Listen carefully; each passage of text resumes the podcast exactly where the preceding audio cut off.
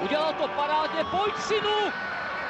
Je to gol! He's got plenty of pace for Borski. And can he find the finish?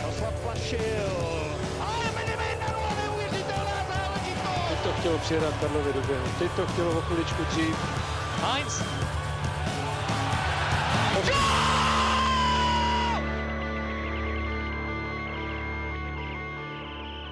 Dobrý den. Další týden utekl jako voda, což neznamená nic jiného, než že start nové sezony je zase o týden blíž a tudíž nemůže chybět ani pravidelná dávka Fotbal Focus podcastu. Dnes probereme nová pravidla pro dohrání ligy z dílny Ligové fotbalové asociace a také se vrátíme ke dvěma tématům, které jsme nestihli probrat posledně. A to konkrétně k potenciálním přestupům na trase Slávia Premier League a pozici Adriana Baluy v jeho novém působišti v Plzni. Na to vše a mnohé další je tu Jonáš Bartoš z Deníku Sport. Ahoj, dobrý den. Před odjezdem na dovolenou dorazili Karel Herring z magazínu Football Club. Ahoj. A nechybí samozřejmě ani Pavel Jahoda z webu ČT Sport. Ahoj. No a jelikož Ondra Nováček si užívá dovolené, v roli moderátora ho pro tentokrát zastoupí Ondřej Erban. Držitel českého lva. Gratulujeme dodatečně. Děkuji. Pořád i po. Po dvou letech. No a teď už pojďme k fotbalu.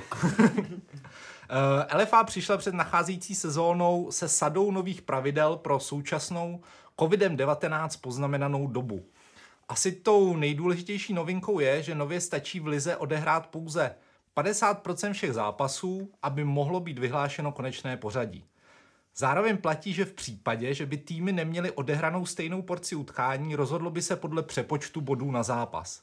Zároveň ale nutné, aby mistr a týmy, které jsou na pozici pro evropské poháry, aby si tuto pozici skutečně zajistili, musí odehrát alespoň polovinu svých zápasů. Karle, jsou to rozumná řešení podle tebe? Tak v první řadě chci ocenit, jak plynule to přečetl, protože už to samo je eh, vidět, že to je hodně složité a eh, zamotané. Ne, ale takhle, samozřejmě, když to eh, vezmeme vážně, tak muselo se najít nějaké řešení, protože si vzpomeňme na jaro, když se řešilo, jestli by se uznával mistr, neuznával mistr a tak dále. Já jsem třeba osobně dokonce překvapený tím, že to číslo je jenom 50%, jo? Že, že jsem, když jsme se bavili na jaře, tak jsme říkali, že za mě eh, bylo už odehráno tři, více než tři čtvrtě, eh, tři čtvrtě ligy, takže za mě to byly jako v úzovkách usnášení schopné, nebo, ale, takže mě to třeba i to číslo 50% přišlo jako nízké, ale řekněme, že je to asi uděláno proto, aby byla dostatečná e, rezerva na to, kdyby se opravdu zase, nedej bože, něco muselo zastavit a tak dále. Rozumím těm, eh, rozumím těm podmínkám, eh, souhlasím s tím, že prostě v případě, že nebude stejný počet zápasů, že tam eh, bude ten poměr bodový. A jako to, že tam si myslím, že je strašně důležité to, že i kdyby se neodehrálo těch 50% a tím pádem se nevyhlašoval mistr, tak to neplatí pro, pro ty sestupující, protože tam vlastně tím se může zabránit těm spekulacím, aby, aby prostě se oni ty kluby nesnažili v úzovkách odehrát méně než těch 50%, takže uh, pořád musíme mít uh, na mysli to, že je to velmi nestandardní doba jo, a, že, a že prostě nějaká řešení si to žádá. Navíc, jak vidíme, je, je důležité, že se to odhlasovalo před startem ligy, že teď budou všichni vědět, uh, jak to je a navíc odhlasovali si to kluby. Jako ono se v tom těžko dá někomu něco vyčíst, protože když jsem nad tím sám přemýšlel, tak nějaký lepší scénář z Patra by mě jen tak nenapadl. Jediné, co třeba mi osobně vadí, a, ale to bych nevyčítal úplně přímo LFA, ale ukazuje to spíš, jak řekněme neflexibilní nebo možná ne, jak rychle fungující tady je nastavený celý ten systém boje proti covidu nebo systém prevence proti covidu a to je to, že nikdy nezaznělo ano, jsme domluvení s hygienickými stanicemi, že když bude jeden případ, tak nepůjde celý tým do izolace. Dneska byl na e-sportu ráno článek, kdy to byl rozhovor s Dušanem Svobodou o tom, že oni neustále se snaží řešit s hygienickými stanicemi a s ministerstvem a s agenturou pro sport právě, aby podobný případ ala Opava, kdy se objeví jeden hráč, najednou celý tým jde do karantény skončí celá soutěž, nenastal.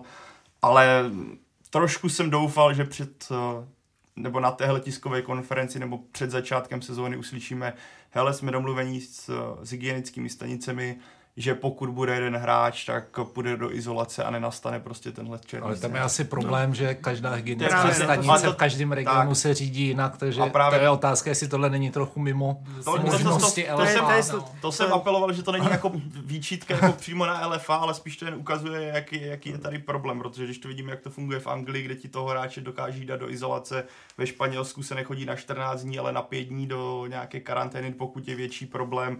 V Česku pořád je to nastavené takhle. Jako já doufám, že v tomhle nastane nějaký progres, protože, jak říkal Karel, to číslo 50% je hodně nízké a já věřím, že ta sezona se dohraje a nenastane úplně scénář, že by těch 50% nebylo.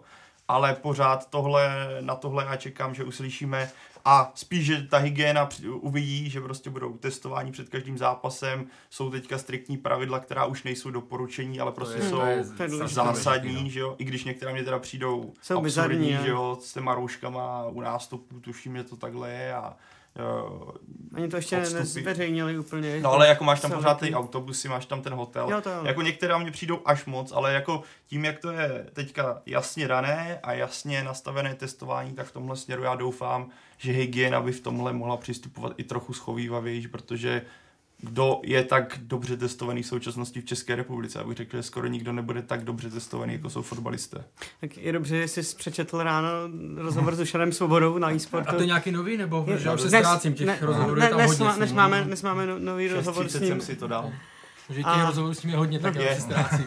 A on, on to tam právě poměrně vys- vysvětluje, vlastně to, co tady říkali kluci, je, je, je správně, opra- opravdu ta uh, Ligová fotbalová asociace asi nemohla připravit moc i- jiná opatření a snaží se udělat maximum, aby aby prostě do těch karantén ty týmy ne- nemuseli a, a ty, to, to, ta nemoc a ta nákaza se, se mezi hráči neobjevovala, ale co, právě k čemu musí docházet, musí být obecně jakoby tlak za, za sport směrem k těm hygienickým stanicím, protože eh, jak ty hygienické stanice mají každé, každé odlišné fungování a jsou za, zavaleny teď ještě mnohem větším penzumem práce z, z běžného života, tak to mají určitě složité, ale pokud by mělo docházet k tomu, že se objeví jeden hráč a bude muset do karantény, tak to opravdu eh, můžeme to jako zabalit, nebo ten profesionální sport takovýmhle způsobem nemůže fungovat, protože ať chceme nebo ne, tak ty, ty hráči se musí potkávat v šatně, musí, budou, je, to, je to kolektiv těch 30, 35 lidí, když jsme realizační tým a, a všichni spolu prostě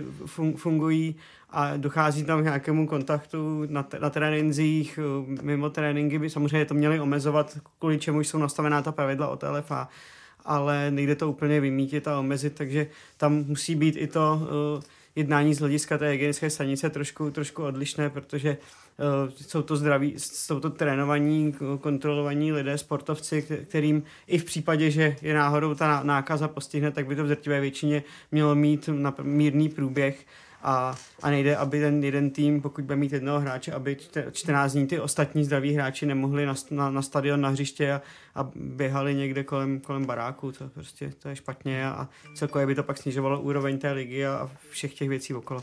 Je tam ten uh, klíčový bod je to, co zmiňoval Pavel, a to je, že se to mění uh, z doporučení na uh, prostě na, para, Nařízení. na, na, na řízení a že můžou být ty kluby sankcionovány, protože samozřejmě v téhle situaci nikdy nevyloučíte uh, tu možnost, tu hrozbu tady toho, ale že, že se někdo nakazí, ale je- tam velký důraz v tuhle chvíli na, na, jako na zodpovědnost klubů a i samotných hráčů. Jo? A padlo to i na té tiskové konferenci. Opravdu eh, ty hráči si musí uvědomit eh, jednu věc, jestli se jim vyplatí eh, nějaká, eh, řekněme, fungovat a žít tak, jak eh, v době eh, před koronavirem, to znamená v- se projít tam, jít tam, se pobavit a tak dále a tak dále, anebo jestli si to na nějaký čas eh, zredukuje ten počet a sníží to riziko, jo? protože jde o ně, že jo, tak oni jsou, eh, oni si tím vydělávají peníze, oni tím živí rodiny, když se nebude hrát fotbal, eh, tak eh, budou hlavně eh, na to doplácet oni, takže opravdu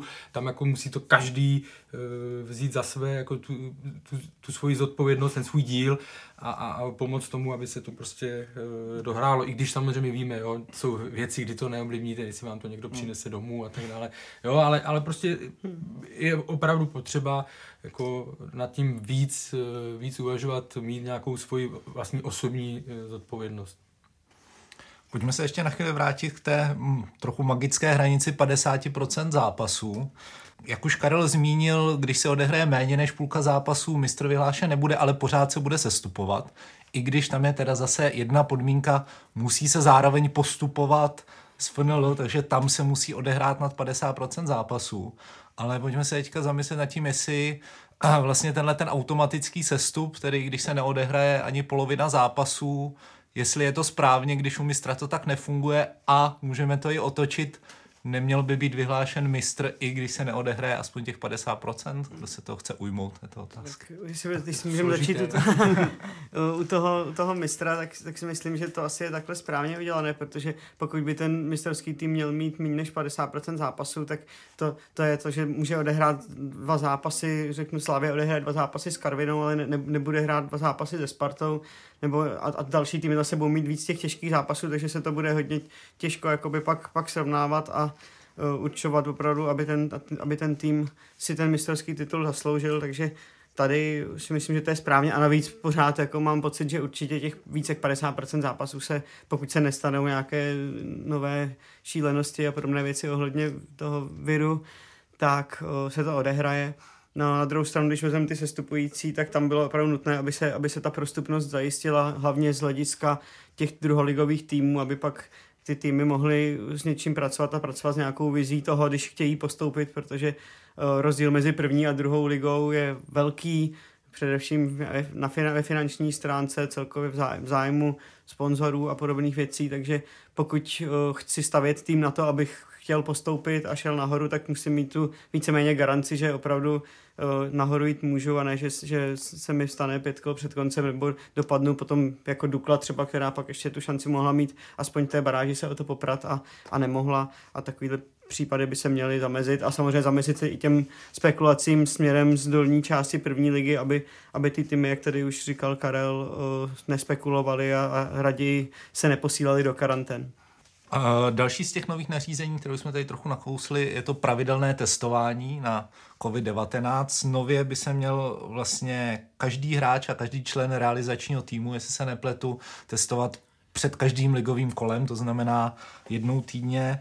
Eh, je tenhle ten počet nějakým způsobem adekvátní podle vás a je to vlastně i proveditelné, i co se týče finanční nárostnosti pro kluby a třeba kapacity těch hmm. laboratoří? Hmm. Jako za mě ano, jakože já to vnímám jako e, dobré, správné nařízení, protože zase vrátím nás, e, když jsme se tady bavili o tom v květnu a tak dále a, a zmiňovali jsme, zmiňovali jsme e, příručku Bundesligy, zmiňovali jsme, jakým způsobem se k tomu staví e, k testování a tak dále v Premier League. A, a říkali jsme, nebo aspoň já ze svého pohledu jsem jestli jsem jednu věc hned na začátku eh, jako spochybňoval, nebo která se mi nelíbila, tak to byl právě nízký počet testování u nás, jo? protože tam to bylo že jo, dvě před startem a jedno po, po, základní, eh, po základní části. Jo?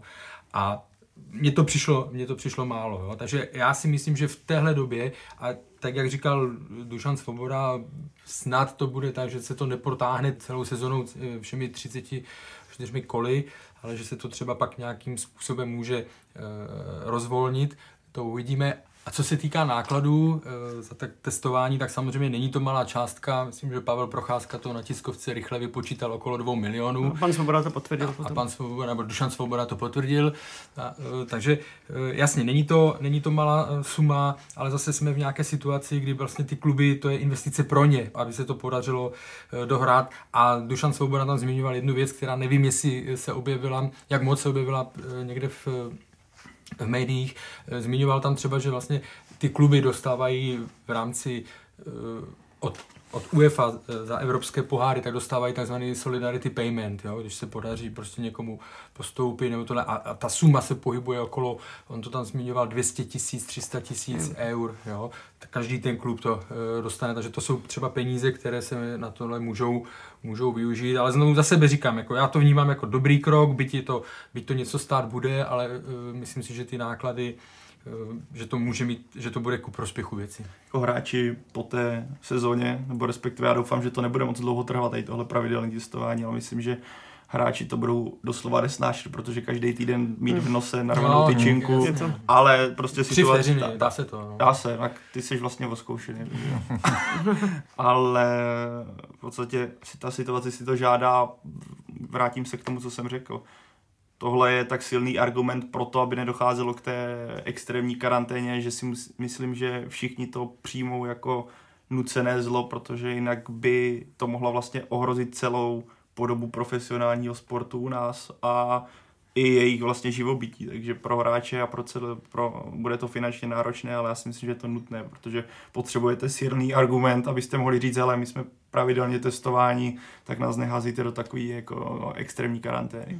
Vlastně klubové rozpočty i těch men, menších ligových klubů se pohybují okolo těch 40-50 milionů korun na sezonu, takže částka 2, 2, 2 miliony, pokud to tady budou muset mít celou sezonu, není, není jako pro ně, pro ně neřešitelná, byť chápu, že to je nepříjemné a a dovedu si představit, že hráči v, v kabinách na to asi budou hodně, hodně nadávat, protože je to nepříjemné a ty testy jako asi potom nikdo zvlášť netouží, ale, ale v téhle situaci uh, se to asi udělat musí a pokud před zápasem vždycky vlastně tam půjde čistý tým, dá se říct, tak se prostě zase minimalizuje to riziko Samozřejmě, co pak byl, je pak složitější třeba práce pro nás novináře, ještě nevíme přesně, jak budeme, jakým způsobem budeme chodit na stadiony, nebudeme a budeme moc informovat fanoušky o, o tom, co se tam děje, to je zase druhá věc a nejen pro nás, ale pak i pro, pro lidi, kteří, kteří částečně nějak na, na stadiony budou moc a zase to bude ve velmi omezeném počtu a to je velká škoda, protože to jako to trošku odbočuju, ale jasně souvisí to s, celým tím, s celou tou ligou a fungováním, že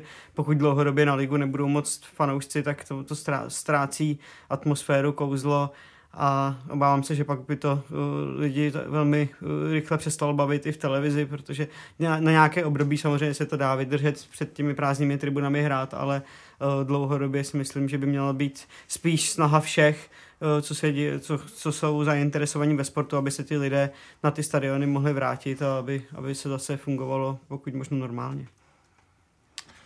Další z nových nařízení se týká žlutých karet, respektive změny těch trestů za ně, zatímco dřív po osmi žlutých následovala stopka na dva zápasy, po dvanácti žlutých na tři zápasy a tak dále a tak dále. Teď vlastně po každých čtyřech kartách bude trest už jen na jeden zápas.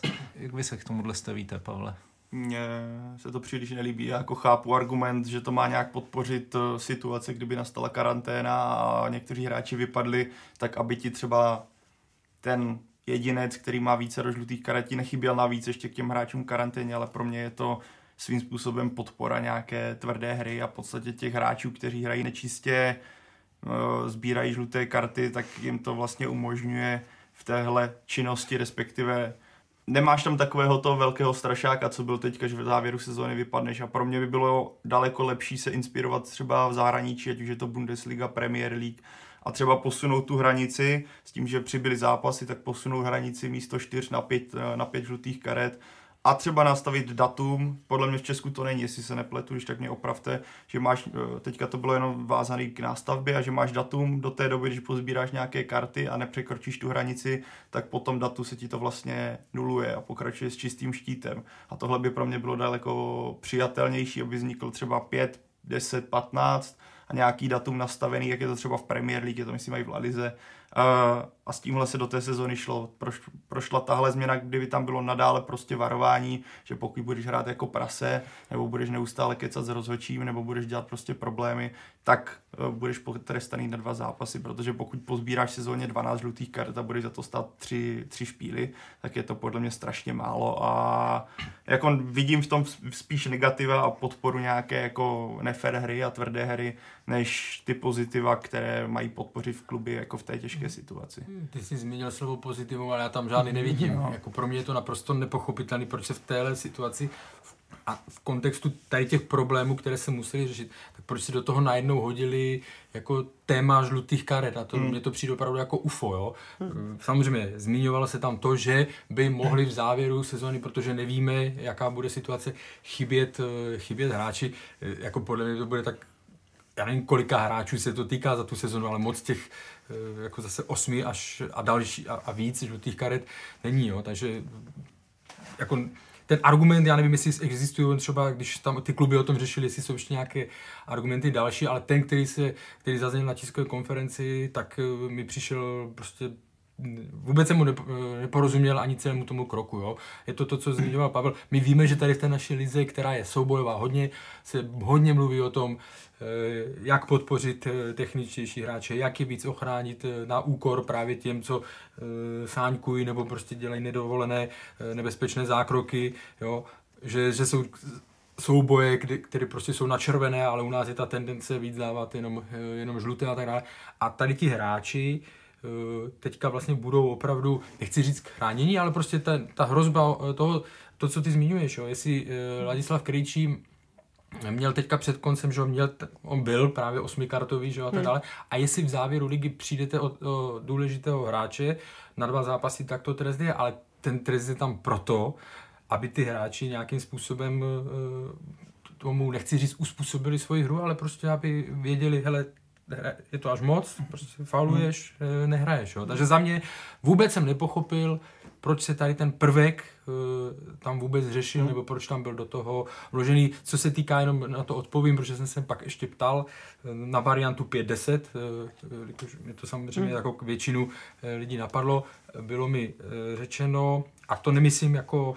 Uh, a já, já tohle to i chápu, byť jsem dostal nějaké reakce, že je to lenost jejich a tak dále, to s tím úplně nesouhlasím, nesouhlasím že eh, by se musel předělávat disciplinární řád, protože eh, v českých, eh, bereme to i na nižší soutěže, hmm. které prostě jo. podle toho disciplinárního řádu jedou a tam prostě je to jasně daný, tam je, jo a by, vlastně by se musel udělat druhý jo, disciplinární řád pro ligu a, a zbytek nechat nebo tohle. A jestli ano, při, někdo tam poslal, kdyby chtěli, tak by to udělali. Je to možné, ale v téhle situaci v téhle situaci se fakt musíme za, eh, jako zabývat a soustředit na úplně jiné, na, na důležitější věci, než si ještě přidělávat práci nějakou novinkou, eh, novinkou v, pohl, v podobě disciplinár, změny disciplinárního řádu. Ale k tomu se zase vrátím, to si zbytečně jako zkomplikovala eh, LFA a prostě liga, když si odhlasovali tady, ty, tady ten problém, eh, nebo tady to snížení těch trestů žlutých karet, jak by se to vůbec neřešilo. Hm, mně přijde, jako kdyby, vlastně by se ten systém zachoval a skutečně do toho se vrazilo nějaký to datum, jak funguje v zahraničí. Víš, jako že bys měl čtyři a prostě, já nevím, kolem po, kolem února nebo po, po nějakým x tým kole bude nějaká hranice, kdy ti to bude snulováno, nebo to prostě ty tresty už nebudou kumulovat se OK, ale jako vynulovat to tímhle způsobem jako jedna, jedna, jedna je prostě jako skutečně z pohledu to, co jsi říkal, prostě prasárna. No. Je to asi o tom, že by se stejně i v tomhle případě musel ten disciplinární řád nějakým způsobem měnit a ty kluby by tak pak... on se ale tím pádem no, mění to... teďka, ne? No, ale no. tam asi nějak určitě snadněji nebo tohle. Já jenom hmm. znovu říkám, jo, teď v téhle době fakt si myslím, že ten fotbal má úplně jiné starosti, než aby se zaměřoval, protože no to zase není tak, že vyškrtnete hmm. uh, čtyřku a, a dáte tam pětku, jo, asi fixkou. fixkou.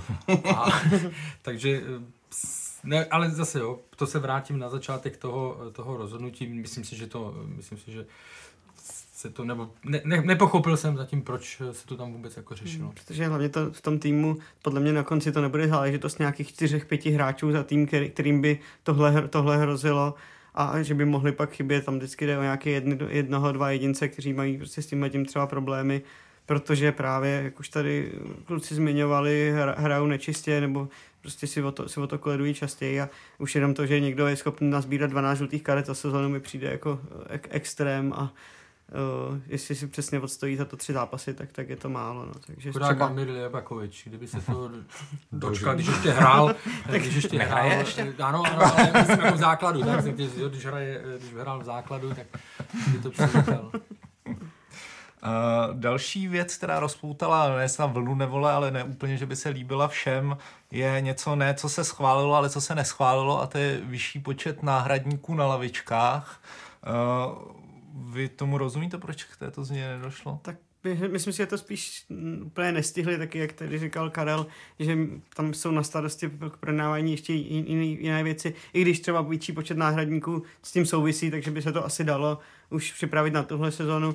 Co, co jsme tam tak zaslechli na té tiskové konferenci, tak uh, oni, to, oni, oni o tom vážně uvažují třeba od té nadcházející sezony, pokud tohle ten model zůstane uh, jako v těch s těma pěti stří, střídáním jako dlouhodobě, tak by potom navýšili. Myslím, že se FIFA navýšili. vrátí k tomu uh, střídání ve třech, hmm. že to je, jako prodloužili, ale spíš hmm. to vypadá i podle reakcí z těch velkých klubů, promiň, že jsem ti do toho skočil, hmm. nebo velkých lig, hmm. že, že se vrátí k těm uh, střídáním ve, ve třech, jo, nebo hmm. t, jako počet tři, protože, ale dopověst. No. A prostě tím, tím pádem i třeba s těma pěti střídáním, aby to, eh, by to bylo samozřejmě logičtější to udělat hned, ale takhle, pokud to vydrží, tak to udělají na, na, ten, na ten příští rok. Mě teda osobně, když jsme u pěti střídání, tak mi to přišlo docela jako zajímavý nápad, pokud se tím pak nekouskuje hra, je to omezeno na ty tři, tři střídající bloky, tak si myslím, že v dnešní době, kdy ty kádry těch velkých týmů jsou napěchované a mají hodně zápasů ti hráči, tak je tam možnost prostě toho točit víc a v, té, v tom závěru potom s tím něco dělat, takže jako mně se to třeba líbí, abych to ponechal. No. A ty jsi zmínil právě slovo velkých týmů no, a to a... oni tam eh, třeba v Premier League si odhlasovali, že se vrací ke třem, že od příští sezony a byl to jeden z těch důvodů je to, že vlastně byly zvýhodněny hmm. velké týmy, které mají širší, eh, které mají logicky eh, víc peněz a širší kádry. Jo? Takže proto je, je ten, já teda musím za sebe říct, já jsem jako přemýšlel nad tím, mě až tady tohle mi až tak nevadí, jo, jakože, že prostě se to nerozšířilo. Tam se zase mluvilo o tom, že kapacity na lavičku a tak dále, hmm. to si myslím, že byl takový uh, spíš jako zvláštní argument, protože tak, jak se to děje v těch ligách ostatních, jsou na, na tribuně a tak dále, jo. Ale za sebe to nevnímám až jako nějaký, uh, protože těch sedm stejně se jich tam může dostat uh, na hřiště, na hřiště pět, že jo, prostě tak úplně, úplně to jako problém nevnímám tohle. Hmm. Uh, letos nás taky čeká kratší zimní přestávka, která bude teď jenom něco málo přes měsíc a začne se hlavně hrát na jaře už v lednu, tedy v zimě. Uh, no. Myslíte, že by měl tenhle ten v úvozovkách Bundesligový model zůstat i nadále, nebo ten lednový restart nebo start je příliš brzký, hlavně co se týče fanoušků a chození na stadion? Potažmo kvality trávníku. Vykopnout, no tak eh, samozřejmě všichni víme, proč to je jo, no. teďka v téhle sezóně, protože se začíná pozdě, protože eh, ten podzim bude, eh, tam se budou jenom střídat Liga Evropa, Liga Evropa, tam těch termínů volných jako je, minim, je minimum, takže beru to jako extrémní, extrémní řešení a myslím si, že 30. ledna že to zažijeme jednou a že se to pak logicky, pokud nebudou další komplikace, pokud se pořád nebude něco odsouvat přesahem do těch dalších sezon, takže že se to vrátí eh, řekněme na tu polovinu, eh, na tu polovinu února, protože jako víte, jak to je s tím počasím, jo? Hmm. Eh, někdy máte únor, kdy bylo, bylo 10, 10 stupňů a přijde vám v březnu, v březnu zima, mráz, nebo i v květnu, tenkrát v tom prvním hmm. ročníku nadstavby, tak tam prostě byl květen úplně jako chladný, takže i to odrazovalo od, na, od eh, návštěv stadionu. Někdy, někdy je horší prosinec, někdy je v pohodě úplně prosinec. Jako je to, ale obecně v tom principu si myslím, že, se to, že to je jenom opravdu extrémní řešení pro tuhle sezónu a pokud nebudou nějaké další komplikace, tak se to vrátí do, řekněme, do té konec polovině prosince, začátek v polovině února. Já si myslím, že hráči se stěžovat jako úplně nebudou, protože zimní přestávku asi nikdo moc rád nemá, i když doba se změnila, už to není běhání na běžkách tady po horách nebo běhání ve sněhu, ale spíš se jezdí na soustřední do tepla, nějaký herní nebo hmm. kondiční, takže ale celkem jsem zvědavý, co si o tom budou myslet hráči, až tahle situace nastane, tedy na přelomu roku a bude jenom měsíční pauza, jak to budou vnímat oni sami, že se hraje, protože už máme vyhřívané trávníky a tedy a tedy. Ale samozřejmě je lepší pořád hrát víc, kdy je teplo, aby lidi chodili, protože už vidíme, že na x stadionech je problém vůbec eh, dotáhnout trošku solidnější návštěvy a dostat to ještě do větší zimy. Eh, no, nej, nejsem úplně o tom přesvědčený, ale zase máme tam euro, který doufáme, že vůbec bude. Vidíme, jak teď, jak nastala situace s Atletikem Madrid, co se děje v Dynamu, Kiev, že jo, Bůh ví, jak celá sezóna poháru bude vypadat z tohle pohledu. Já jsem jako pořád mám obavy, ale, ale tak Není moc kam uhnout. Tak, no. jak říkáš. Tam no. jediná, nebo ne jediná, nevýhoda ještě v porovnání třeba, když zmíníme Bundesligu, Nizozemsko a tak dále, tam je v tom, že ty naše stadiony na tady, ty poča- na tady to počasí nebo na zápasy v tomto počasí zimním nejsou tak připravený. A teď nemluvím třeba ani tak o trávě, ale když jsem byl tenkrát v Eindhovenu, když tam hrála Sparta v Bundeslize, je to běžný, tak prostě jsou tam teplomety a já jsem seděl v, v prosinci na stadionu ve svetru jenom, jo, protože jsem si kabát, eh, kabát sundal. U nás vím, že v Plzni to mají nad VIPem, jo, a jinak... eh, jinak A pra, to Sparta mají- má vlastně tu plyn... Taky Jo, jo, jednu jo, jo, tribunu jo, rodinou. no. jednu, No. no, nějakou. ale, ale tak aspoň něco, že? To je dobře, že prostě třeba pro tu eh, s dětmi, jo, tam, kde to dospělí se nějak oblíkne a vydrží to, že? Já jsem teda na Spartě málem tehdy teda umřel, jako bylo Sparta Slávě, tam jsem měl blízko smrti. Já, Já pamatuju Sparta Kodaň, to Tak, bylo ve to všech, říct, to to bylo ve všech ohledech nepříjemný Sparta zápas. měl jsem ho na jazyku, protože to je opravdu, jestli si vybavím něco fotbal rovná se zima, jako kde mi byla fakt kosa, tak to byla, tak to byla Sparta skoro. Plzeň Atletico Madrid taky si pamatuju, to bylo taky na konci prosince No, poslední. To taky, to taky jako Kodaň, náročný, Sparta. Kodaň nic nepřekonalo zatím. Tak, ne, no, měl jsem podvlíkačky a No, nepomohlo. nepomohlo. Tam nepomohlo nic. myslím, že na, na konci ledna aspoň kluby nebudou muset, nebudou Gro- muset řešit. Grok poteče proudem, hele. Ale jako je, já už nejsem klasický deníkář jako e, novinář, ale jako, za, za, jako novinář bych to vítal, protože jestli jsem nesnášel nějaké období, e, to odlehčím trošku, jestli jsem fakt nesnášel nějaké období, tak to byl leden, začátek ledna, Přípravy. příprava, kdy vy vlastně přijdete 5. ledna, jsem jezdíval do Plzně, tak přijdete do Plzně, Na Luční. Eh, na Luční, tam koukáte na první trénink, tam fouká ze všech stran, je kosa, Eh, musíte z toho udělat nějaký text, stejně, když je tam jedna, no- jedna posila, tak uděláte rozhovor, no Ano. prostě mě leden jsem nesnášel, nebavil mě, dlouhý do startu, někdy se konč, začínalo až koncem února, že jo, no fuj, takže Ještě- jako v tomhle směru je ta pauza. Ještě když ten no.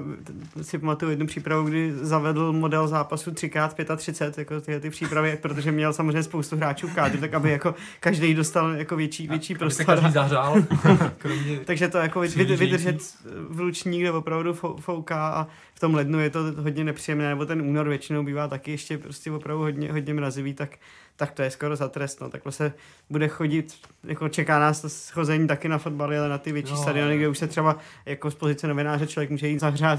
A ne zahřál, ale děláš tam práci, která a- má smysl. a je to- jako, samozřejmě už jsou to ostré zápasy, děje, takže a, je to- a ne, že tam stojíš a... je to trošku něco jiného, ale myslím si, že ty kluby nebudou muset v lednu asi řešit problémy s tím, koho pustit a koho nepustit na stadiony, protože to asi bude chtít, jako, tam se odhodlá jenom opravdu pár odvážných, jako, že- ale jinak... V lednu na fotbal s rouškou za teple, no. Uh, ještě něco, o čem bychom se asi mohli zmínit, jsou fotky z mistrovství České republiky v atletice, to sem normálně netaháme, ale dnes tomu tak je, které uh, na veřejnost ukázali, že tam byla úplně plná tribuna diváků. Já se teda přiznám, že jsem nějak nezaregistroval vyjádření, jak k tomu mohlo vlastně dojít. Jak vy to vnímáte, Já že jsem se tohle čet- stalo versus teda hokej a fotbal, kam se pořádně nesmí? Če- Já jsem četl vyjádření jako se, ze strany atl- atletů a že tam šlo o to, že, oni, že ono to na těch zá- záběrech vypadá opravdu jako plně a ta tribuna byla plná, ale že tam vlastně mohli tu kapacitu ta- takhle mít nastavenou, že to je menší tribuna, kam se vešlo pod těch tisíc lidí, což je dneska do, dovolené jako na ty akce mít tu tisícovku a že vlastně oni by víc lidí nedostali, kdyby tam měli větší, víc, větší tribuny, tak by tam stejně museli dát tady ten počet.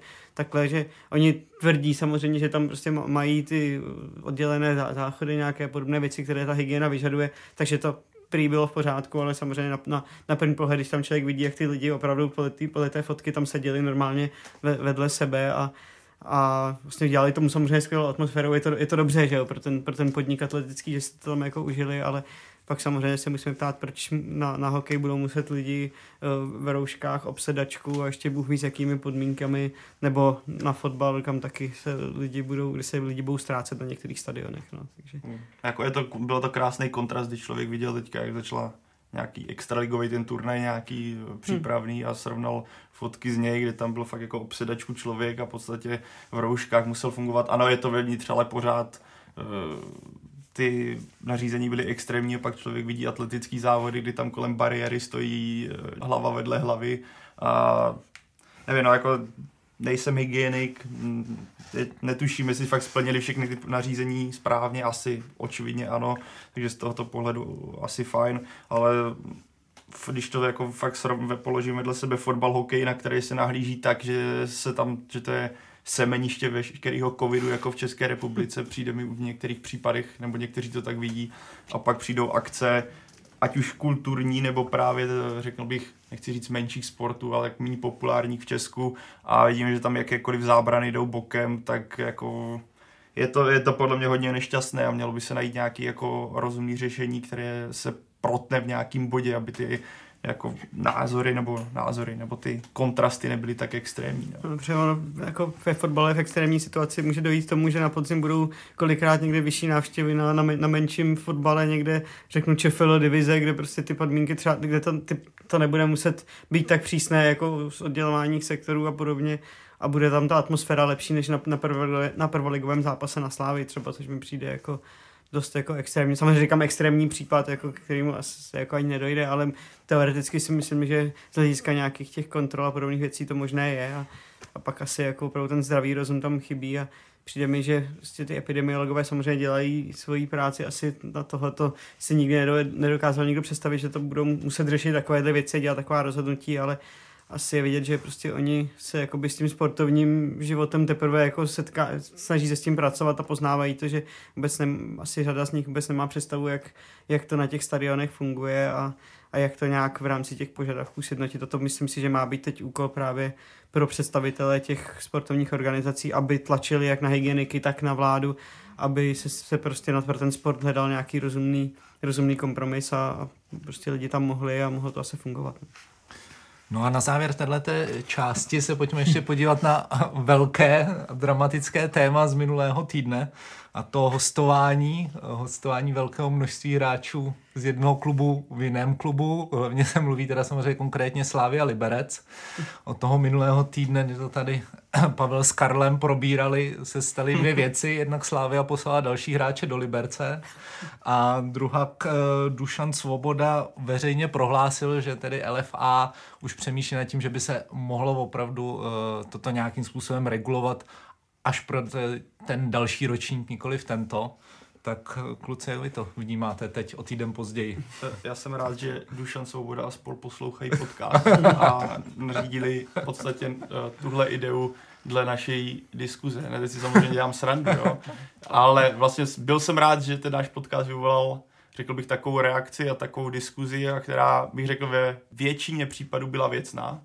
A třeba... Myslíš na sociálních sítích. Tak, a, tak. A řekl bych, že jako rezonovala obecně. A takže za to jsem rád a jsem rád uh, zejména za lidi, co pochopili, že to vůbec jako ta diskuze nebyla směřovaná na slávy, jak si někteří jako vztáhli na sebe, že jako to je kritika čistě slávě, ale naopak, že pochopili, že to kritika celého českého systému, že tohle může kdykoliv kdokoliv udělat a třeba to dělal v minulosti, akorát tehdy nebyl podcast, kdy jsme to nemohli kritizovat. Faktem je, že já jsem rád, že vlastně ta diskuze na úrovni LFA vznikla. Jsem rád, že vlastně k nějaké regulaci dojde, protože pardon, ale kdo za to může, je to Slávě, protože ta to dohnala teďka do extrému a to už podle mě, teďka co vidíme, tak to už nešlo neřešit. Ukázalo se, že už to nešlo neřešit na, na úrovni LFA a že už to bylo tak do očí bící, že tenhle krok musel nastat. A aby jsme jako do toho zase nezabrousili jak minule, protože by to zase mohla být obrovská diskuze, tak jenom řeknu, že jsem skutečně zvědavý, jak to nakonec jako dopadne, co, jak to LFA nastaví, jaké, jak ta regulace bude vypadat, jestli bude úplně nějaká minimální a dostane se to do bodu, že třeba pět, aby to nenastalo tady to 6-7, eh, anebo to bude něco razantního ve stylu dva hráči normální a jeden třeba pod 23 let nebo pod 20 let. Prostě nastane jako dost radikální změna na tohle. Já se těším vlastně svým způsobem, jak to bude vypadat. Každopádně jsem rád, že jako vlastně k té diskuzi došlo, protože posledně jsme se tady bavili o tom, že tohle téma vůbec mezi vedením soutěže a kluby neprobíhá a jsem rád, že ta reakce na tenhle ek- extrémní případ, který udělala prostě Slávě, ale v rámci veškerých pravidel. Ví vlastně Slávy takhle z tohle pohledu nejde nic vyčíst, takhle, ani Liberci. Ale jsem rád, že tenhle extrémní případ bude řešený, protože to není, není dobře prostě. Jenom k tomu pár bodů, jinak aby eh, tam byly někde takové mě rýpavé poznámky, že proč se řeší hostování, jako by to byl největší problém uh, českého fotbalu a tak dále. Já to jenom zasadím do kontextu zase té tiskové konferenci. Ten dotaz na to přišel až ke konci, jo, a Dušan Svoboda jenom věcně jako řekl, že to vnímají teďka jako jakýsi uh, problém, který do budoucna uh, budou řešit, jo. Nebylo to tak, že by tam nastoupil od začátku a, a začal sám od sebe o tom, o tom mluvit a tak dále. Uh, Jo, minulý týden jsme tady seděli, vlastně Pavel třeba zmiňoval už na začátku regulace, my jsme s Radkem eh, byli jako obecně, obecně, eh, nebo za sebe já říkám, že regulování nemám rád úplně jako takové, ale mezi tím opravdu, jak eh, ta situace se násobila, nebo jak, jak ty hráči tam přibývali, jak Pavel zmínil větu, že si za to slaví a může v vozovkách sama. Já jsem nad tím přemýšlel, to je jako když ona neporuší, neporušila pravidla, ale je to jako když máte někde dohodu, já nevím, že budete dělat večírky a, a v 11, že plus minus eh, končíte a máte a vy to přetáhnete prostě opakovaně do půlnoci, do jedné, do dvou, jo, tak vy tím vlastně vyprovokujete nějakou tu, eh, tu reakci, která, která teďka asi přijde nebo, nebo může přijít. Jo. A jako to číslo 5, 6, byť třeba nemyslím si, že všech 6 nebo 5, kterých tam je a bude tam asi 6, že budou hrát e, v základu, jo, nevím jak e, mladý, mladý Kosek třeba na levé straně, kde je Mikula Fukala, tak e, ale prostě to číslo je fakt, číslo je fakt extrémní a to, co Pavel už zmiňoval minule, že to nějakým způsobem, z toho jsou, to jsou vlastně dva faktory, které pomáhají, jako ze Sláv, z pohledu Slávy je to jasný, ta si eh, nechá rozehrát hráče v klubu, který mu věří, že s ním umí pracovat.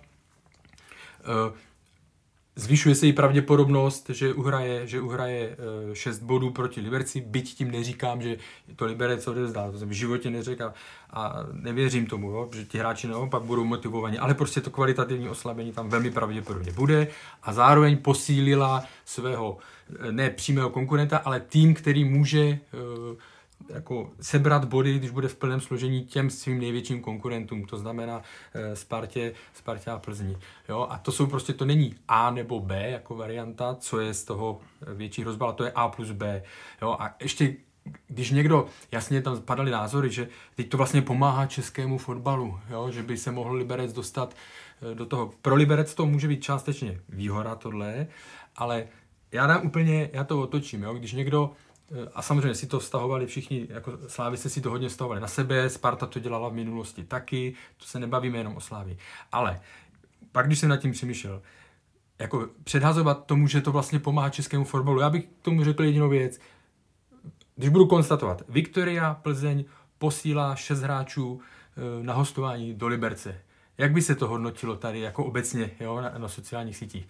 Bylo by to taky chválení, že prostě bojuje za český fotbal nebo zlepšuje český fotbal? A nebo by se to spoust lidí začalo brát, že je to podvod a tak dále. Jo?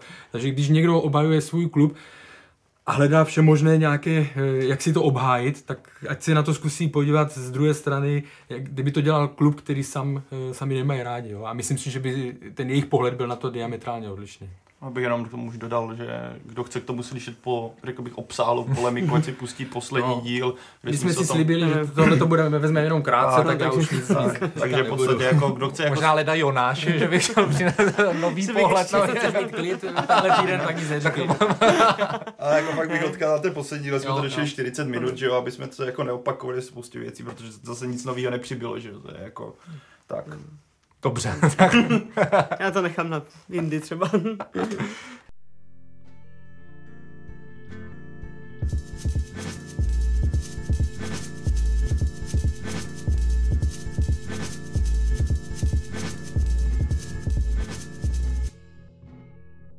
Když už jsme nakousli slávy, tak se ji pojďme věnovat eh, naplno posledních týdnech kolem hráčů sešívaných krouží zahraniční zájemci. Konkrétně se mluvilo o zájmu West Hamu o Lukáše Masopusta a Vladimíra Coufala, o kterého prý stojí i další kluby z Anglie. Eh, Petr Olajinka by zase mohl hypoteticky zamířit do Stuttgartu. S jménem Jana Bořila se spojuje Rusko a řecké AEK Atény a Včera padlo, padla i zmínka o spojení Nikolaje Stanča a Lícu. Máte někdo nějaké zprávy eh, o tom, který z těchto těch přestupů je asi nejžavější? Jsou reálný? to informace od nás z redakce, v drtivé většině si můžu přihrát políčku trošku. To, kolegové, kteří se Slávy věnují, tak tady se tom, tohleto samozřejmě sledují, zjišťují. A z těchto hráčů samozřejmě teď je podstatné říct to, že Eh, dvojice Coufal, Bořil podepsali dlouhodobé kontrakty, eh, čímž dali asi najevo i podle toho, jak, jak se vyjádřil třeba Vladimír Coufal a vlastně i, i kapitán Bořil, že teda ve Slávii chtějí jakoby zůstat nebo s nimi spojit budoucnost.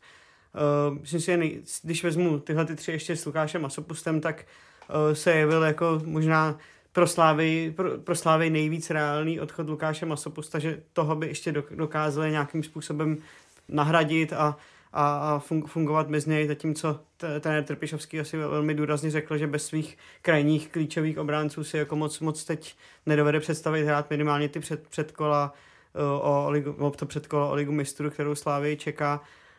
Uh, myslím, že když vezmu dvojici Coufal Bořil, tak myslím, že Jan Bořil to asi vzal, vzal v pohodě, protože si myslím, že už i trošku má ten věk na to, že buď teda poslední, poslední možnost jako přestupu někam, ale už by nešlo o nějaký klub top pěti lig nebo opravdu nějaká zajímavá soutěž, ale bylo by to přesně jako Řecko, uh, Rusko nebo třeba dokážu si představit Turecko. A to si myslím, že v jeho pozici jako má ve Slávi a i co se týče platových podmínek a dalších věcí, pozice, tak si myslím, že on to úplně nemá, nemá zapotřebí a, a bude opravdu spokojen s tím, že dostal letou smlouvu ve Slávi a uh, tam si myslím, že to jakoby nehrozí. U Vladimíra Coufala bych to možná viděl trošku jinak, protože ten už vlastně v jeden moment, jestli to je rok, nebo jaké to bylo přestup, oni, no, že, že byl velmi, velmi blízko přestupu do Bundesligy a myslím si, že ten je ještě o něco mladší, mladší a myslím, že ten třeba nějaké to nutkání, nebo tu, to, že by si vyzkoušel jakoby hrát někde v zahraničí, asi tam ještě bude. Uh, myslím si, že tam, když třeba přijde opravdu vysoká nabídka, tak Slávě ho prostě, i když má teď samozřejmě kontrakt jako no, nově podepsaný, tak si myslím, že ho pořád třeba, když přijde nabídka něco jako na, na Tomáše Součka z West Hamu, tak, tak odejít může, ale myslím si, že to ne, k tomu nedojde dříve, než, než před, před, uh, před tím playoff a ligu mistrů, že tam prostě ho bude mít chtít trenér Trpišovský za každou cenu, protože ho prostě potřebuje pro něj to je klíčový hráč. Jako budu upřímný, že mě dost překvapilo, že Vladimír Coufal se rozhodl podepsat smlouvu a celkem mě zajímalo, při jak, eh, jaké sliby toho padly, protože když já si vezmu v potaz, že je mu 27, tuším, 627, má, měl poslední rok smlouvy ve Slávi, dokázal, řekl bych, všechno, co mohl. A jako nejsem si úplně jistý, že ty limity ještě jdou úplně posouvat o moc dál. Ano, může se postoupit v základní skupině ligy mistrů, což si myslím, že v silách Slávy při dobrém losu je, ale tituly vyhrál, v podstatě pro ten klub udělal všechno, co mohl a vždycky když byly nějaké rozhovory, tak bylo jasné, jak on má kladný vztah k ostrovům, respektive jeho sen je hrát na ostrovech. A pokud skutečně ten zájem byl, nebo je, z x ostrovních týmů, tak eh, pro mě velice překvapivé, že on přistoupil na to, že podepsal smlouvu ze Sláví, což samozřejmě stíží ty vyjednávací prostor nebo stíží ty vyjednávací podmínky pro ty kluby, které mají zájem. Takže v tomhle směru je to pro mě překvapivé, protože zrovna z těch hráčů, co zmenoval, tak on by pro mě byl kandidátem číslo jedna, který by si myslím, že mohl zapadnout do toho týmu. Byl zmiňován ten Ham asi nejs nás. Zároveň, pokud jsem si ty jména projel, tak zrovna on by mě přišel jako snad největší ztráta pro Slávy z toho pohledu, jak on obstarává tu pravou stranu, jak on důležitý pro tu hru je ale tohle se třeba dozvíme, jak se tady ty podmínky toho transferu a toho kontraktu dostali ven, protože já před minulým podcastem, kdy jsme tohle téma měli plánu, tak jsem slyšel, že naopak Vladimíru Coufalovi jako nabídli smlouvu s tím, nebo uh, apelovali na něj, aby prodloužil smlouvu, že by rádi dostali prostě z toho obchodu víc a on jim měl údajně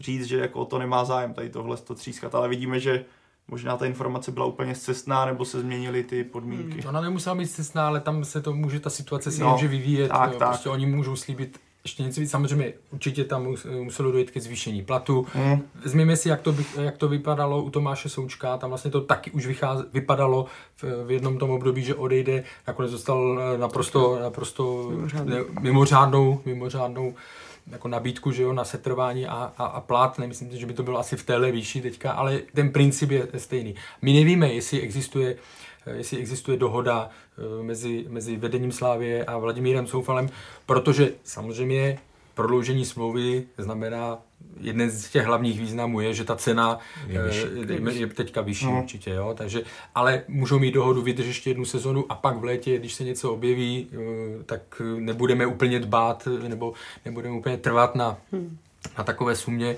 ale, ale jako dáme, ti, eh, dáme ti možnost. Z, z trenérského pohledu to naprosto chápu, že, ho, že si ho chtěli nechat Jindřich Trpišovský a realizační tým, takže a ještě další věc, co je, eh, zase nevíme, jak to, že se někde zmíní hráč, že je spojovaný s někým, to ještě neznamená, že to je, deva, že to je úplně absolutní zájem toho klubu. Protože ty, ty kluby, ty velké kluby, eh, když se, eh, když se prosákne třeba jméno West Ham hmm. se zajímá o Vladimíra Coufala, tak musíme počítat, že ten West Ham eh, má takhle vytipované 3-4 varianty jo? A, a hledá prostě, kterou se, sežene poměr cena výkon nejlíp, nebo něco, nebo tohle. Vidíme u Liverpoolu, teď řeší se vlastně levý back a už eh, padaly 3-4 jména, teď to vypadá na toho řeckého obránce jo, z Olympiakosu, takže eh, a s tím Freiburgem to bylo takové, tu minulou sezonu takové všelijaké, jo? mluvilo se jako, že to je velký zájem, nebo z jednoho zdroje šlo, že je to velký zájem. Eh, zevnitř klubu jsem slyšel informace, že to až tak žhavé nebylo. Jo? Takže tady to se musí taky trošičku s tím pracovat jako opatrně s tím vším, eh, kde, kdo kde s kým je spojován, jako myslím tím, jaký je zájem Byť nepopírám, že prostě logicky je o hráče uh, hmm. Slávě zájem. Tak samozřejmě se vidí na čtyřletého kontraktu, který dostal Vladimír Coufal a přesně 100% je ten kontrakt významně navýšen oproti tomu, co, co měl doteď, tak samozřejmě je to i pro toho hráče zajímavé, protože vidím, že mám jistotu na čtyři roky, i kdyby mi prostě nějaký přestup jako nevyšel, i když chci ven, tak, tak vlastně ten hráč má dvě možnosti, buď teda to risknout, říct Slávy nepodepíšu a budu si věřit teda, že ty nabídky budou, protože samozřejmě v momentě, kdy budu mít rok do konce smlouvy, tak ten nový no, nový klub se mi sežene mnohem, mnohem s nás, protože prostě budu, budu za, za menší cenu ale na druhou, na druhou stranu zase tam není ta jistota, můžu se zranit, může něco ne, nevít a přesně ta konkurence na tom, na tom trhu je obrovská, takže jak říkal Karel, na to, oni ty, ty větší kluby, o které by třeba Vladimír Coufal měl zájem, pochybuju, že Vladimír Coufal by, by přemýšlel přesně nějaké jako směrem Turecko nebo něco takového, to asi nemá úplně zapotřebí, takže pro něj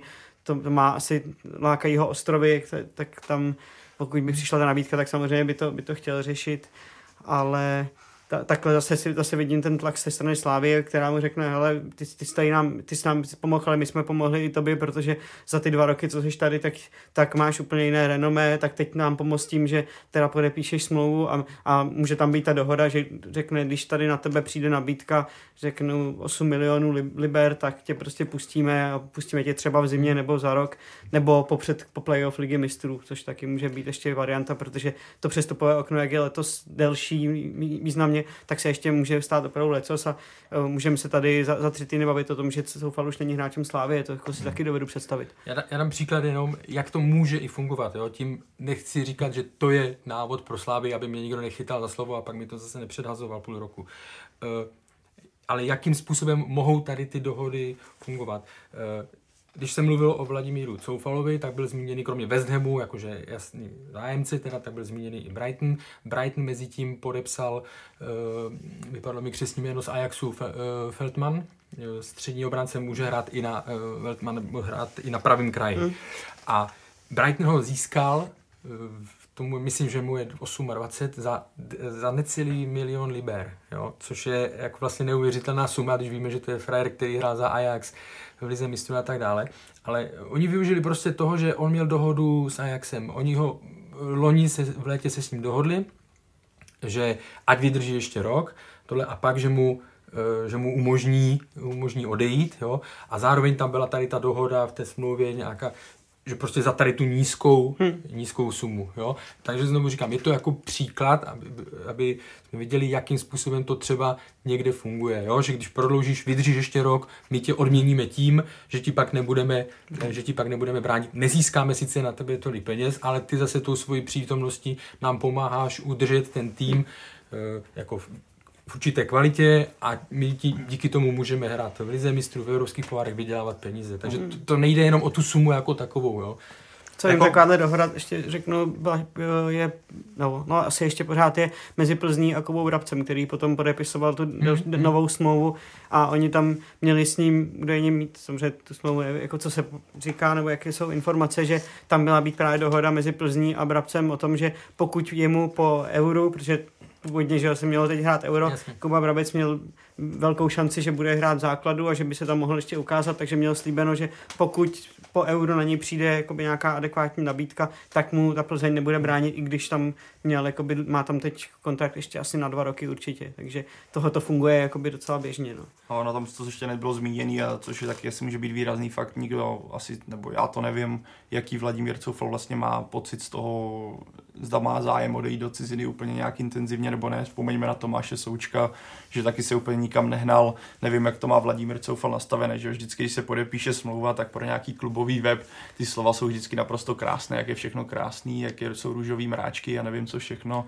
Takže tohle už asi se nedozvíme, ale pro Slávě to jako za prvé extrémně důležité, že pro mě je to úplně, zrovna on je pro mě hmm. pro, jako fakt klíčovou postavou té sestavy a myslím si, že Jindřich Trpišovský si musel strašně oddychnout, protože ano, je tam koupený Tomáš Holeš, který ale zatím to vypadá, že Jindřich Trpišovský by ho rád hrál na té šestce než na pravém beku, ale teoreticky je to alternativa, ale než že jo, on má potenciál zacelit tu mezeru, ale nejsem si úplně jistý, že dokonale, ale to je jedno, ale muselo by to nějakou dobu by to trvalo. A když vezmeme, že Slávě by se ráda prokousala do ligy mistrů, tak výpadek zrovna Vladimíra Coufala by byl výrazný, ale vrátil bych se ještě k tomu, co jste jmenoval všechny ty jména, je, je vlastně krásné slyšet něco takového, že o český tým nebo o hráče z českého týmu se zajímá tolik zahraničních celků. Ať už to je spekulace, nebo třeba je všechno reálné, tak jenom ten fakt, že o hráče českého týmu se zajímá, nebo se spojuje to se týmy Premier League, Bundesligy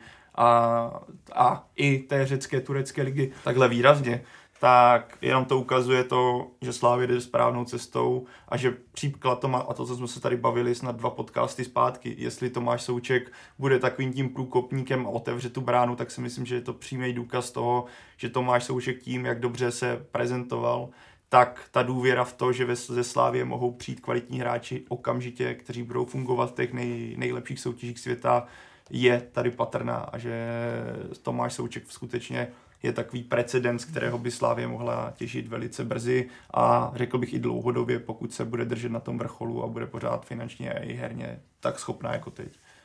Chceš něco dodat k tomu? No, jenom vlastně by se to týkalo jedné z těch dalších otázek, co tam máme, a Pavel už to teďka otevřel, mm. to téma Slávě, Tomáš Souček, otevření, x, x podcastů jsme tady strávili nad tím, eh, a vyvolávalo to různé debaty, eh, kdy, jak odcházet a tak dále vždycky jsme říkali ten efekt, nebo ten můj názor je takový, že ano, on, ten postupný vývoj je prostě jasný. Hráč se pro, prosadí v českém klubu i v rámci evropských pohárů, jde do ciziny, ne za první nabídku, to jsem životě nikdy neřekl, ani myslím, že nikdo z kolegů, ale za prostě za nějakou adekvátní. Slavia je teď v komfortní situaci, že opravdu nemusí prodávat to, co by třeba jiný český klub už souhlasil, ona může tu cenu posouvat víc. Ale ten princip je, že když se takhle ty hráči posouvají, tak pak můžou udělat dobré jméno ať už Sláví v tomto případě, anebo obecně eh, zájem o české fotbalisty. To, co fungovalo prostě na přelomu eh, století, kdy čeští hráči šli do ciziny a udělali takové dobré jméno, že pak vlastně i hráči, u kterých jsme to třeba by to ani člověk neřekl, ale dostali, eh, dostali angažma, dostali šanci v Bundeslize a tak dále. To je, vidíme to zase u jiných, když je v kurzu je Belgie, tak je Belgie, eh, Polsko, prostě o slovenské hráče je v zahraničních, jo, to znamená, to je, to je lavinový efekt. A to, že, eh, a to je naprosto v pořádku, je to naprosto přirozený vývoj, pro Slávy je to jenom dobře, Jo, a může se, protože ty hráči, jak vidíme a uvidíme ještě v budoucnu, jsem o tom přesvědčený u Tomáše Součka, že se bude zlepšovat a zlepšuje se proto, že přišel do ohromně konkurenčního prostředí, do, kva, eh, do kvalitní ligy. To znamená, to je všechno přirozený, přirozený vývoj. Jo. Ano, otvírá to dveře, je to logické, že osláví zájem o hráče, protože udělala zajímavou stopu v Lize mistrů. Eh, a to už pak záleží na Slávě, jak se k tomu postaví. Ona má jako eh, finanční zázemí, řekněme, ta situace vždycky se proslechne něco tak, něco tak, takže ale má nějaký, že není nutná, eh, potřeba prodávat, ale to se týká, když uděláte úspěch, tak se to týká každého klubu, který není úplně na tom eh, potravinovém řetězci úplně nahoře, že se vás, že se vás, že si vás rozeberou ty ostatní. Monaco, semifinalista, že jo, v roce 2017. Hmm. Silva, Bernardo Silva, Fabinho, prostě ten tým eh, byl tohle, byl, byl rozebraný. Teď zase zmíním eh, oblíbený, nenáviděný, chudáci neví ani proč jsou v Česku nenáviděný Henk, jo. Prostě využil toho, v té lize mistrů už nehrál tak důstojnou roli, ale oni využili, protože to potřebovali, tak využili toho, prostě ty hráči byli v kurzu, tak je prodali. Zase, to je jejich cesta, Slavia má svoji, ale ten princip je pořád stejný. Hmm. Jedině se rád dodat, že u toho to je, se ukazuje, jak je naprosto zásadní, aby ty české kluby se dostávaly do, Evrop, do Evropy a pokud možno tam uhrávali výsledky, protože to je přesně, Slávě má dva roky za sebou v pohárech velmi dobré výsledky, jak, jak Jaro v Evropské lize, kdy si ukázala v zápasech na Chelsea, ze Sevillou a podobně. Teď základní skupina ligy mistrů, kde odehrála uh, výborné zápasy s Barcelonou, s Dortmundem a to ty ostatní už vnímají a pokud se tohle bude dařit jak Slávy nebo komukoliv jinému z České ligy, myslím si, že i Sparta může mít na tohleto potenciál brzy, snad, snad i v Plzni, kde to také potřebují tu konfrontaci a tím potom může ta, ta cena těch hráčů a ta prestiž, hlavně ta, ta prestiž těch českých hráčů venku se může zvyšovat a ty kluby budou ochotné potom do toho angažování českého fotbalisty jít a, a můžou pak i na tom vydělávat, protože to třeba nebudou tak dra, drazí hráči jako z jiných evropských klubů a, a může to být zajímavé. Já chci zopakovat, to, tady se neobjevila Amerika, to není nový hmm. nějaký, ten, prostě to je způsob, který funguje napříč Evropou e, všude, jo, to znamená a zejména u těch, řekněme, exportních zemí. Úspěch doma, na, následuje úspěch nebo zajímavý ten jako na mezinárodní scéně, ať už poháry nebo euro, přestup ven, a ten hráč, pokud je prostě nastavený, samozřejmě, že to záleží pak strašně na tom hráči, jestli si vybere správný klub a jestli e, prostě je ochoten e, tam, tak jde kvalitou nahoru kvalitou nahoru, může si dělat další přestup, profituje z toho, reprezentace může z toho profitovat, samozřejmě i ten klub, pokud má procenta a tak dále. To funguje napříč, eh, napříč zeměmi a jako Jediný, co je rozdíl v tom, jestli ten klub, který prodává, tak jestli má dostatečné finanční zázemí, že nemusí prodávat, že může jít s cenou víc, může víc licitovat, může hrát poker, nebo jestli prostě je někdo, kdo, když má hráče a ten má řekněme, hodnotu 7 milionů eur, někdo mu dá tu nabídku 7 milionů, tak on to pře- vezme, zatímco třeba jiný by e, licitoval a vytáhl by to na 11. To je jediný rozdíl. Jo? Ale jinak ten princip je prostě pro většinu zemí všude stejný.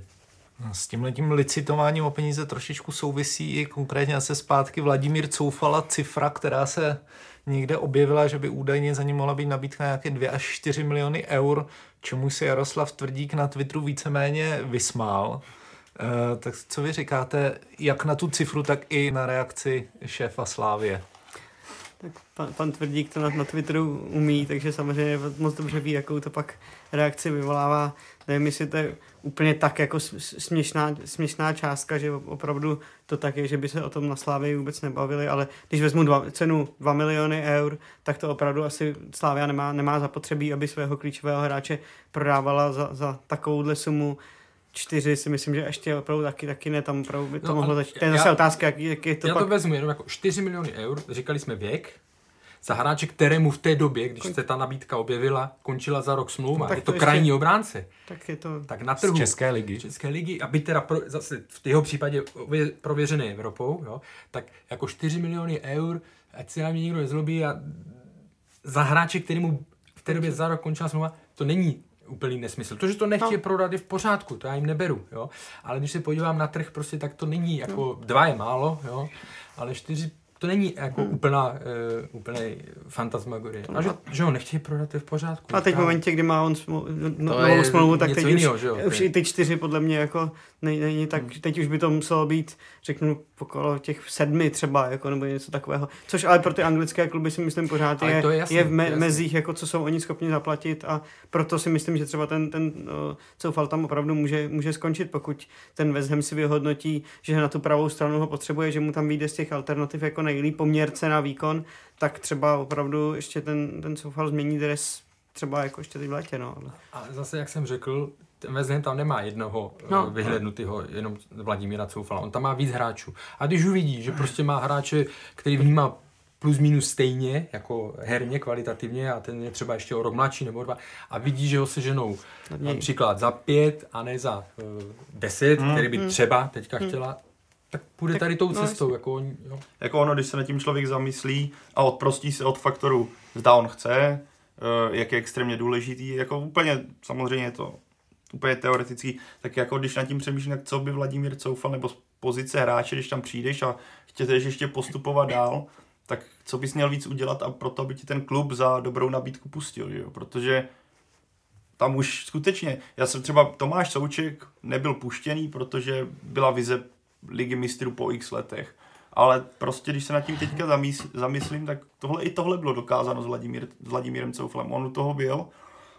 A pro mě jako že jsou tam ty faktory, co tady byly všechny zmíněny, naprosto adekvátně, naprosto chápu stanovisko Slávě. Na druhou stranu, Jestli Slávě nemá už velké oči. po jako, je to takový, jako víš co, přivedl jsem kdysi Tomáše Holeše, aby právě na tyhle Jasně, případy byl jasně. a trošku to zastavuje vlastně i ten potravní řetězec v tom českém prostředí, že to svým způsobem jako a nechci říct, že tady ten hráč, nevím, není tady podle mě v České lize, nenašel bych najednou další alternativu, ale je to takový jako trošku zašpuntování a myslím si, že pokud bych našel jako příklad toho, kdy je hráč připraven za to, co odvedl a za to, jak je herně, jako je herně udělal progres, Tam tak je to teď. Ale se, no, jenom řek- řekne, Slávě chce tu ligu mistrů hrát tak. teď, Já to- já to rozumím. A jako Pro ně to je představa jít tam bez, bez coufala do toho playoff, No to- nebo, nebo, nebo ho- coufal Holeš a playoff ligy mistrů, tak si myslím, že pro tu Slávě je tam naprosto zásadní, aby, aby tam to A to už, já říkám, to bylo řečený tohle, já jako na to naprosto z klubového hlediska všechno chápu, že Slávy vůbec nechce, aby odešel.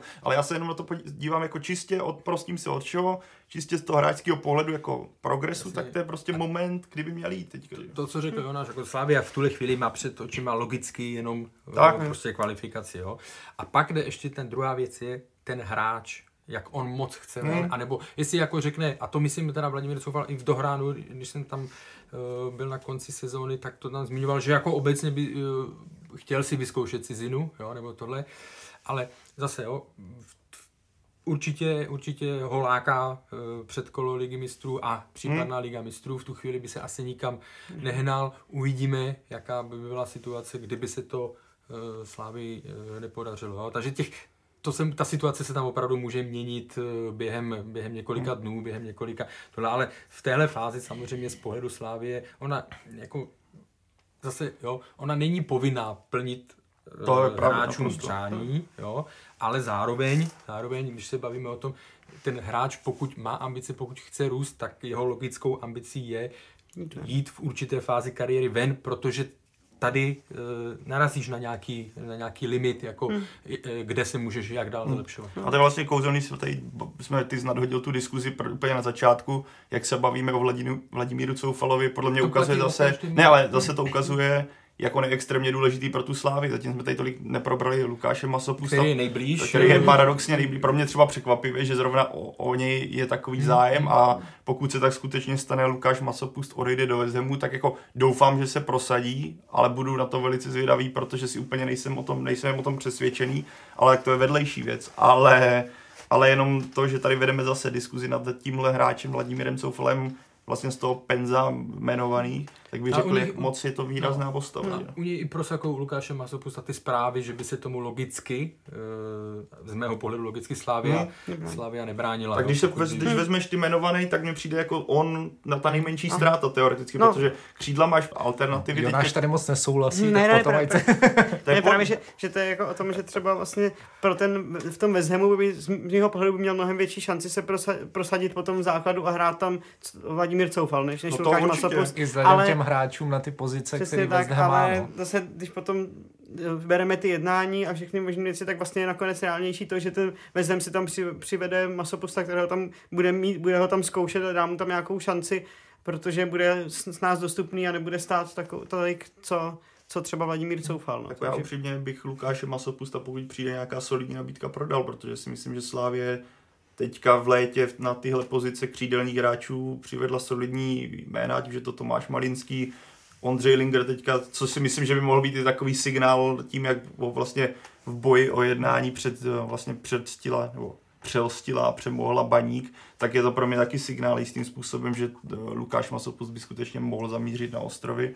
Zase, je to dobrý signál z pohledu, že takový hráči můžou odejít. A nikdy bych možná to nečekal, že to bude West Ham, ale a možná tohle je podle mě úplně dokonalý příklad toho, co udělal Tomáš Souček pro svý spoluhráče, protože najednou bez něj by asi Lukáš Masopust asi na ostrově jen tak nezamířil, ale jako jsem zvědavý, jaká cifra to bude případně zrovna za Lukáše Masopusta, protože v jeho případě myslím nic nezaznělo, kolik by se to mohlo pohybovat a jestli to bude třeba 3-4 miliony, 5.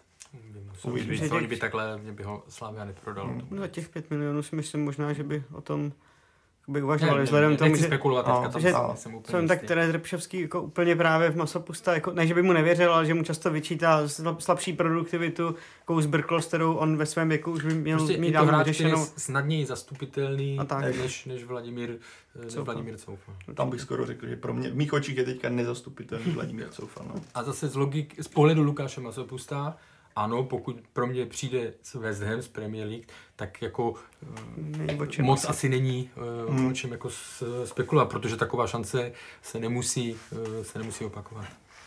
Chcete si zaspekulovat, jak se tam Masopus případně prosadí? To asi bude škarlety vidět, jaká je, já teďka nevím, jaká je konkurence na těch se- křídle. Já vím, že třeba Felipe Anderson se mluví o tom, že by měl odejít, který jo, asi byl na lavičce, že jo. A eh, Přesně Bowen. Tam je, no, jako, ale se to blbě říká, no, eh, jako hnedka to takhle případně zhodit, jo, ale eh, já bych byl a- překvapený, prostě, kdyby se tam, kdyby se tam nějak výrazně... Antonio, který hrával z křídla, začal hrát z prostředka, ne? Prostředka, Oni tam posílili vlastně, že jo, v zimě eh, přišel Tomáš Souček a, eh, A Bowen. Bowen, jo. A ten se tam chytil, že jo, vlastně označil ho eh, David Moyes společně s Tomášem Součkem za eh, velmi důležité postavy toho, proč se Vezdem zachránil. Takže, eh, a oni to, ještě můžou nakupovat i další hráče, jo, tam jako prostě, tam se toho může proměnit tolik, ale přeju mu to, tak jako každému, kdo jde z Česka ven, ale byl bych překvapený. Mile. No a není pro vás trošičku překvapení, že mezi všemi těmi jmény ze Slávy, o kterých se spekuje, není jméno uh, Ondřeje Koláře? Tak Slavia jasně dala najevo, že o teď tohle léto prodávat, eh, prodávat nechce. Jo? Takže i to může samozřejmě, eh, u těch golmanů je to navíc složité, že jo? tam těch šancí je mnohem méně než, než v tom. Někdy je potřeba, aby se to, řekněme, rozpohybovalo tam ty, u těch větších klubů a pak to jde, eh, pak to jde eh, nějaká vlna taková, jo? takže a zase se ale vrátím k tomu, eh, byť Ondřej Kolář jako prokázal vysokou kvalitu, má svoje obrovské přednosti, xkrát on na všude zmíněný a tak dále, ale jo, zase ty týmy, když hledají brankáře, tak oni těch variant mají víc. A pokud vidí, že na toho jednoho si nesáhnou, protože je prostě drahý, tak se, tak se pohlídnou, eh, pohlídnou jinam. Jo? To, oni nebudou jako vyčkávat, že by prostě eh, rok čekali, nebo prostě, že by jako udělali všechno pro to, aby, aby ho získali, protože přece jenom tak jako není jediný na světě, že jo? ta konkurence i na těchto pozicích je obrovská. tak ono to možná se hodně čeká, až skončí sezóna tahle ligy mistrů, protože se často mluví o tom, Mm. Co Chelsea a co Kepa, že jo, kde tam údajně už ta důvěra není velká, kdyby tohle třeba na, na, Slyš to, Ondřeje Koláře, Ne, ne, Já, já, já vím. kdyby naš, nastal řetězec, že jo, může nás Jasně, oblak Atletico a tak, že jo, do a toho- jak, to že může jo, hýbat, no. Ona, ona se na to Uvi začne- se, že jo, mluví z Ajaxu a že jo, tam by No, se to najednou no. mohlo roz, v podstatě Rozto- celý trh roztočit takovým způsobem a zrovna pro mě Ondřej Kolář je skutečně brankář do těch nejlepších týmů světa v současnosti. Hmm, Takže jako a myslím si, že vlastně teoreticky by nestál, já teda nevím, kolik by za něj Slavě chtěla, mluvilo se tehdy s tím NIS o nějakých 15, 10, 15 let. No, 10, No, a stejně jako to nebylo úplně dost, což je otázka. Asi jako, že víme, že to má, jako když to Tomáš Souček, tak asi legitimně. Ale prostě, kdyby se to rozejbalo, tak můžeme nakonec dopadnout to tak, že z těch hráčů, co jste jmenoval, neodejde nikdo a nakonec odejde- Ondřej Kolář, protože přijde taková bomba, která jako nejde nepůjde odmítnout. Mm, No. A myslím si, že přesně jak to tady, tady o tom mluvil Karel, že ten, ten trh přece jenom nabízí těch brankářů pom- poměrně dost a těch míst není, není tolik, takže ty, ty kluby, pokud zjistí, že Ondřej Kolář opravdu bude stát mezi 10 až 15 miliony eury, tak, tak se třeba můžou po- podívat jinam a zase ano, jako má za sebou fantastické věci ve, ve Slávii, ale pořád si myslím, že v očích třeba těch úplně top, top klubů to nebude, nebude brankář, kterého budou mít na nějakém listu mezi 10-15 nejlepšími golmany světa, jako když to, když to řeknu takhle by ho mohli chtít jako třeba dvojku na začátek. Jasně, ale za něj nebudou jako chtít ale zase ne, za něj nedají 15 Ale já myslím, že v 15 tuhle chvíli fakt jsou, nechci říct bezpředmětné ty debaty, to jsou v, v pořádku, ale ale musí se počkat, eh, prostě jak, jak dopadne jak Slavia. dopadne Slavia v předkole, o toho se fakt hodně, Tam no, pak- hodně, o toho se některé ty Hmm. eh, přestupy a, to ty transfery případné budou odvíjet. A myslím, že Ondřej Kolář je s tím jako teď se rozumí, Jo, že je jo. připravený prostě ještě ten rok třeba odchytat minimálně rok ve Slávii a, a pak třeba Tak zase to i vidíte z těch jiného. odpovědí jednotlivých hráčů, že tam není nikdo, eh, jako já bych chtěl zkusit ven, já bych chtěl jít ven, jo, a že by jako na to tlačil. To, Hmm. no tam, i, což je i pro uh, Slávy dobrý, uh, dobrý obraz, protože je vidět, že ty hráči tam ve smyslu jsou, jsou spokojení. Hmm. Pojďme se teďka na ty odchody ze Slávy podívat trošičku z druhé strany, z pohledu, eh, dejme tomu, trenéra Trpišovského. Myslíte si, že je reálné, aby tedy odešel víc než jeden hráč a jak případně by se musela změnit hra Slávy, kdyby k nějakému takovému odchodu došlo? Když jako se na to tak podívám, tak jako z těch jmenovaných, jako, mm, když vezmu v potaz, tak jako největší zásah do nějaký hry, pokud bychom se podívali na ten celek, tak by byl právě Coufal, že jo, který, na, který je extrémně důležitý. Ten zbytek si myslím, že by byl mnohem s nás zacelitelný. Teď je tady samozřejmě otázka... Bořil to, sam, to samý. to jo, ale ten si myslím, že jako z mého pohledu úplně nepůjde, bo, No. Jan Bořil jako kapitán. Protože pro mě pořád... Možná? No, ale zatím toho jakoby se Tak, objevilo, ale zatím to tak, jako z těch, nepočítám. jako- tak, jako z těch nejreálnějších, prostě Vladimír Coufal by byl obrovský problém z nějakého zacelování okamžitý, jo. protože jako já si myslím, že Tomáš Holeš časem by to mohl dokázat, ale viděli jsme, že tam naskočil, tak eh, nebyl na té pozici úplně vyhraný, teď si našel, myslím, že i pro něj je psychicky teďka nastavený na to, že jako se chytl na té šestce, kde mu to svědčí, takže jako ví- a i, Vla, i trenér Trpišovský o tom mluvil, že Vladimíra Coufala by velice nerad ztrácel, takže jestli jméno, tak on. No. No ne, tam, kde to má pokryté No. dobře, je pozice těch, nebo dobře, těch krajů a, prostě nejmín by jim chyběl, protože on musí vycházet z toho, jako za koho má zastupitelnost a v tuhle fázi by asi, asi nejmín chyběl uh, Lukáš Masopust, beru těch hráčů, o kterých se tam nějak reálně jako m- mluví, spekuluje, že by mohl jít. As, asi by byli schopni pustit i Petra Olejenku, ale tam samozřejmě je otázka teď, jak moc jsou ty, ty nabídky žhavé, No. no. když se bude vracet po zranění a podobně, takže tam si myslím, že uh, asi taky řeknu, jako že Lukáš Masopus, když by odešel, tak by se to... no. Ale víc určitě, určitě nebude chtít trenér Trpišovský pustit třeba tři, tři, čtyři hráče, nebo teď, že by třeba pouštěli Stanči a to si myslím, že taky vůbec, jako samozřejmě on je takový, víme, co udělal ve Spartě, že když pak přišla na, na, jako nějaká nabídka, tak byl schopný jako rychle měnit názory, ale tady opravdu před tím, před tím playoff si myslím, že se ve Slávii jako nic ne, nestane, to by musely být opravdu jako extrémní nabídky, aby, aby Slávia na to kývla, anebo by to musel být teda, řeknu Lukáš Masopust, kterého by pustili i před tím předkolem. Hmm. S tímhle tím trošičku i souvisí, nebo respektive s tím, co jsem říkal o možné jako úpravě hře, i to, že trenér Třepišovský teďka v přípravě zkoušel rozestavení 3-5-2, čímž se Slávia moc neprezentovala, i když myslím, že v jednom ze závěrečných kol to už oskoušel v loňské sezóně. Uh, myslíte, že teďka tenhle ten způsob hry budeme v nové sezóně výdat častěji? Jo? Může to být právě i vzhledem jako k nějakým možným odchodům, tato varianta na stole? Já si myslím, že i vzhledem k příchodům, to je vlastně varianta na stole, když přišel Kuchta, přišel Malinský, přišel třeba i Karafiat, který nabízí větší třeba konstruktivitu do rozehrávky ze stoperské pozice nebo ze šestky a podle mě je to jako signál, nebo je to velice pozitivní i směrem k nějakému vývoji Slávy, pokud by totiž trenér Trpišovský v podstatě lpěl jen na tom svém systému, který zavedl a nesáhl k nějaké výraznější změně, tak Slávě časem může být čitelnější a čitelnější a lépe se na ní připravit. A s tím, jak je ten tým naběhaný a když hraje do plné obrany, tak eh, tenhle systém bude o to silnější, to co se týče nějakého pressingu, repressingu, okamžitého získání míče.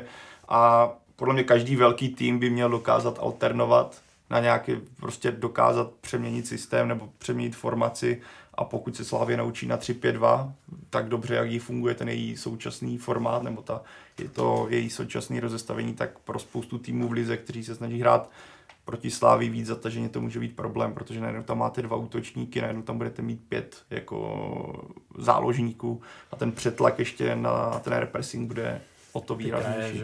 No, jako, podle mě jako je to správný směr, za kam by se měl Slávě uzírat, na, zejména pro domácí soutěž. Jako, hmm. takhle, uvidíme, jak často No, prostě může to být plán B, ve zkoušet si to vzpomínám si moc dobře, když byla Viktoria Plzeň pod Pavlem Vrbou v té první éře a pak se začalo mluvit, že, že už jako ten 4-2-3-1 je, že je trošku jako přečtené, čitelnější, tak tam zkoušel občas v přípravě 4-4-2, že jo, a, a řešilo se to, jestli to bude ten, vždycky se vrátil uh, ke 4-2-3-1, jo. Překopávat to takhle, ano, na Spartě to teďka takhle budou, je tam mnohem větší pravděpodobnost, protože se to ví, že Václav Kotal uh, prostě tady ten styl má rád a že se a logicky, když přišel, tak to nechtěl úplně do toho zasahovat, protože si to taky bude zvykat, tady ten přechod. Eh, Slá, systém Slávě normálně funguje, je dobře, že si zkouší něco, nějakou variantu, ale nemyslím si, že by to bylo nějakým způsobem. Hmm. Tak Slávisté zkoušeli na... přešel jako z toho. Slávě zkoušela na ty tři, tři, tři beky hrát v, evropských pohárech a tam kolikrát to jako pak trenér Trpišovský přiznal, že to ne, nefungovalo, že to ještě nemají úplně zažité, takže je, je logické, že prostě zkoušíte se teď je na to čas a příležitost si to, si to vyzkoušet a myslím si, že to bude přesně jako na nějaké určité fáze zápasu, anebo typy zápasů, kdy opravdu jako dopředu se ví, že, že budou hrát do, do zatažené obrany a proto potřebují ten tlak, jako, jako tom kluci mluvili, ale se měnit něco úplně, co, co jako funguje a úplně odejít z toho zavedeného systému, který tam mají, tak to asi taky ani, ani trenér Trpišovský nechce přesně jak tady Karel mluvil o Pavlu Vrbovi, tak ten taky zkusil nějaké přípravy eh, na, na, na, tři, na tři stopery, což ta Plzeň taky normálně nehraje, nikdy pořád, ani to pod ním nikdy nehrála a vydržel to snad jednu přípravu s Budějovicemi, pak úplně řekl, že už nikdy, že, jako, nebo, že mm-hmm. tohle to prostě ne, že jako takhle, takhle to nejde a vrátil se k tomu osvědčenému a, a výsledky pořád měl ale samozřejmě vždycky pak měl to, že do, určit, do závěru zápasu pak postavil dva útočníky třeba, nebo něco trošičku změnil, ale není to určitě na, na celých 90 minut a ve Slávě to asi nebude úplně jiné, že by se něco překopávalo jako razantně. Hmm. Pojďme se ještě v rychlosti podívat na slavistické hostování, ovšem z jiného úhlu. Už teď nebudeme řešit. Už teď nebudeme řešit množství do jednoho klubu, ale spíš jestli, jestli tohleto masivní slavistické hostování neukazuje, že vlastně nejsou schopni své hráče v rámci České ligy udat nebo prodat ty hráče, o které oni až takový zájem nemají. Já si myslím, že určitě, protože když se podíváš na poslední sezóny, kteří hráči odešli, tak jako většina jich míří buď do zahraničí, anebo no, nejsou tak výrazné postavy, nebo respektive hráči, kteří přišli asi s tím, že dostali takový kontrakt, ale pro mě jako příklad třeba Jugas, Hromada, uh, možná i další, teďka si mě to úplně ne... No, tak to jsou hráči, kteří podle mě, kdyby neměli nastavené tak vysoké uh, smlouvy, tak už teďka jsou někde jinde a chcou být někde jinde. No. Ale z toho pozice no, to... Nekoupí, no přesně tak, protože jako já si myslím, že jako zaprvé, jako možná by si udal jako, že prodat jako za peníze, ale který hráč bude chtít snižovat smlouvu, že To radši vidíme, že jednu sezónu budeš hrát Boleslavi, druhou v Jablonci, třetí v Liberci,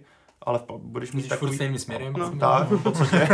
znáš, to znáš kraj, jako, ale máš takovou smlouvu, kterou, kterou ti nikdo jinde nedá. Tak, v Čechách nedá. A jako je to takhle, pro, ze, z pohledu Slávy je samozřejmě super, že dokáže hráče získávat s finančními schopnostmi a možnostmi, a získá i hráče, které třeba nepotřebuje a spíš je, nechce, aby získal konkurenci. Tak, konkurenci díky svým finančním možnostem. Ale potom z tohohle pohledu je to vlastně trošku problém, protože musí posílat na hostování, protože to hráče neprodá. No. A teď je otázka, asi, co si myslím, že vedení Slávě musí probírat, zda tímhle směrem takovýchhle jako nákupů a takovýchhle smluv jít i nadále, protože se ti to tam hromadí a hromadí a jako vidíme to, že já si myslím, že velice rádi by se zdra, zbavili tak pěti, pě, pěti jmén třeba, no, nebo tří jmén, ale tak, není to možný. No. Taky proto už teď v Slávy, aspoň jako co, co máme poslední informace, tak už se teď ty smlouvy dělají trošičku jiným způsobem a už mnohem víc obezřetnosti a říká se, že doba té extrémní hojnosti a těch opravdu mm, mm. extra vysokých smluv už tam taky jako i, i tam skončila, protože hlavně si myslím, že Jan Nezmar tam na to hodně tlačí a i proto taky už několikrát se mluvilo o tom, že je na odchodu pomalu, že už posílá papír s nepo, sice s nepodepsanou, ale s, s výpovědí, protože právě si uvědomuje ta rizika, která tohle přináší a zase je tam a pak ten... rizika teďka vidí vlastně v praxi, že jo? No, no, no, a je tam pak zase ten opačný pohled pana Tvrdíka, který zase je megaloman, že hodně, tak ten, ten je schopný tam dávat eh, vysoké platy řidiči autobusu pomalu nebo velké prémie a tak a samozřejmě musí to, ten, aby to mohla, aby mohla Slávia dlouhodobě fungovat a aby se to najednou nezřítilo velmi rychle, jak, jak domeček z karet, tak tak musí být mnohem obezřetnější a ty, ty smlouvy dávat teď asi kor v téhle době, která nastala, která je hodně, hodně nejistá pro celé sportovní prostředí, tak prostě ti hráči tam nemůžou teď chtít nějaké úplně super hmm. extra smlouvy. Navíc snad i mělo tam dojít k tomu, že hráči souhlasili s, do, s, minimál, s dočasným snížením platů i ve Slávii, že tam snad o nějakých 20-30% třeba se ty platy snížily, samozřejmě dočasně, ale celkově ten trend tam bude teď, jako že, že ty smlouvy nebudou tak vysoké. Jenom úplně dovětek k tomu, my jsme zapomněli, když jsme byli to hostování, že se to má uh, regulovat víceméně, že FIFA uh, chystá celkově regulaci, takže možná předběhne i elefant, to jsme zapomněli tam uh, zmínit. A to vím, že Luděk tomuhle nějak řešil, že se to mělo týkat dle mě jako postování, jako soutěž, Jo, soutěž, to se uvidí. ale to se uvidí, no, to se uvidí, jako, ne teda soutěž, jako zahraničí, Hmm. jako postování mezi zeměmi, ale to se uvidí, no, jak říkáš.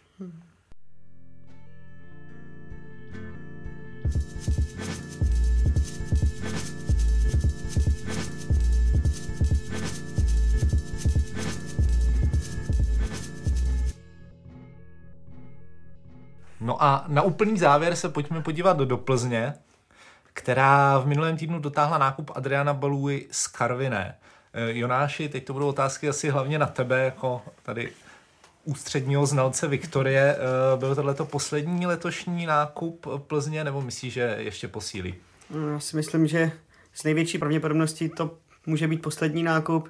Jediné, kde ještě by asi uh, mohlo se něco stát, tak je na pozici útočníka, pokud by došlo na odchod Žána Davida Bogela, protože tam u něj je to pořád takové jako ne- nejisté v tom, že on se něk- na konci sezóny zejména se vyjadřoval o tom, jak tady není úplně spokojený a podobně, takže tam by třeba Plzeň pak musela ještě něco řešit, ale myslím si, že jen velmi nerada, protože sehnat uh, okamžitě hotového golového útočníka pro předkola evropských pohárů, který jsou tam naprosto zásadní, by bylo složitý. Ale jinak ten kádr má asi si myslím plus minus pohromadě. Tam se bude řešit, jestli to budou zužovat tak o nějaké dva, tři hráče, to se bude dělat po, sou, po soustředění, jestli ještě pošle někoho, někoho na hostování, ale jinak, jinak asi to bylo poslední, co, co potřebovala Plzeň.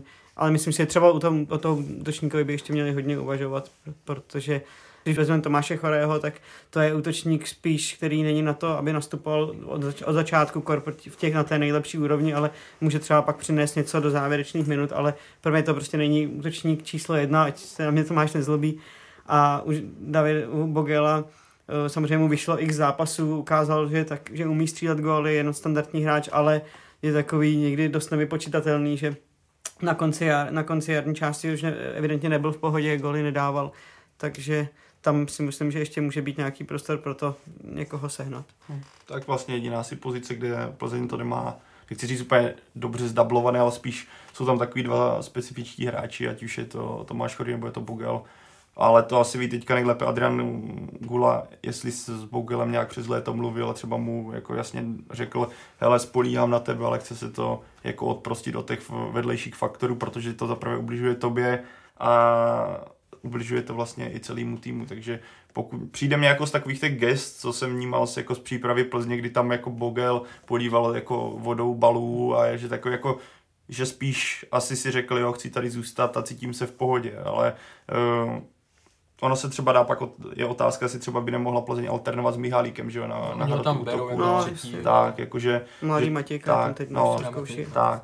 Ale jako tam pro mě jako základ tomhle je, jestli Plzeň a trenér Gula si dokáže dobře nastavit eh, Žána Davida Bogela a nastavit ho takovým tím systémem, ale připrav se na to, to, co jsi teďka udělal, tak se budou chtít určitě někteří v té sezóně znovu využít, jo. To, tomu se nevyhne, prostě tenhle exces se podle mě bude určitě opakovat, protože jsou jedinci, co ho budou chtít rozhodit. A aby on na to byl připravený. Pokud takhle on, Gula, dokáže s Bogelem zapracovat, tak já si myslím, že můžeme Bogela vidět v té eh, formě na začátku jara, kdy on byl fakt fantastický a předváděl tak skvělé výkony, že Plzeň na ně mohla stát. A to je pro Plzeň extrémně důležité, aby Bogel byl Bogelem ze začátku jara, a ne z konce. No a teď konkrétně k Adrianu Baluovi. Eh, Ten byl v loňské sezóně, jestli se nepletu, druhým nejlepším nahrávačem. Postančovi. Eh, Po Stančovi v České lize moc gólů ale nedává. Za dvě sezóny eh, dal v lize tři, jestli jsem se správně podíval. V čem se trošičku podobá teda svému kolegovi z Plzně mm-hmm. Joelu Kajambovi.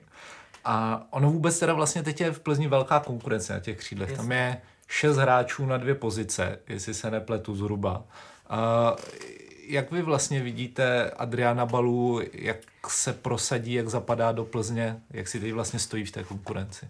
Jako samozřejmě to bude mít obrovský těžké. Mně on se a to v průběhu sezóny se o tom hmm. jsme se několikrát bavili, mně on se vždycky líbil, eh, co se týká těch statistik, on má problém s tím střílením branek, měl by být produktivnější, co se týká těch asistencí, ono to ani ještě ten počet neříká úplně tu reálnou story o něm, protože já znám x zápasů, ve kterém on byl prostě, jako že měl takzvanou druhou asistenci, jo?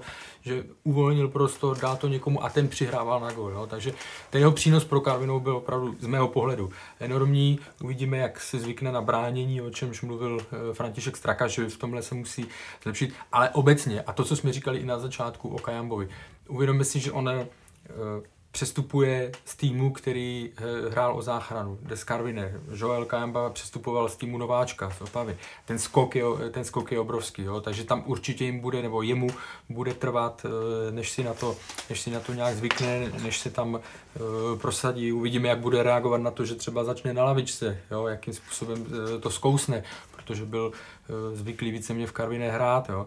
ale jako ta konkurence tam je byl bych překvapený zase, kdyby se prosadil hnedka nějak z kraje. Myslím si, že si to vezme nějaké období, než si, než si na to zvykne, ale jako e, potenciál má na to, aby, aby se tam prosadil. Byť si myslím, že u tady těch typů hráčů e, by měl normálně následovat takový ten mezikrok, to znamená do týmu ala Ostrava, Liberec a tak dále a pak eh, Plzeň, ale zase chápu, že Plzeň na to nechtěla čekat a on, když dostal nabídku z Plzně, tak logicky po ní, po ní šel. Jako trojice, Kopická, Jamba, Kovařík jsou prostě v mých očích jako pořád, pořád výš, ale to neznamená, že se, se Balova ne, nechytne a, a nedostane prostor, protože eh, ten Ergula jako je takový, že těm, těm hráčům je, je schopný dát místo, když, když ho upoutají Kajamba zatím dostával dost místa, pokud byl zdravý a on, jako, když se na něj člověk dívá, dívá se na něj krásně, ale problémem je to, když se pak člověk podívá na jeho čísla, u Balovi sice mluvíme o tom, že dal nějaké dva, tři góly, ale hrál v Karviné, tak tam střílet góly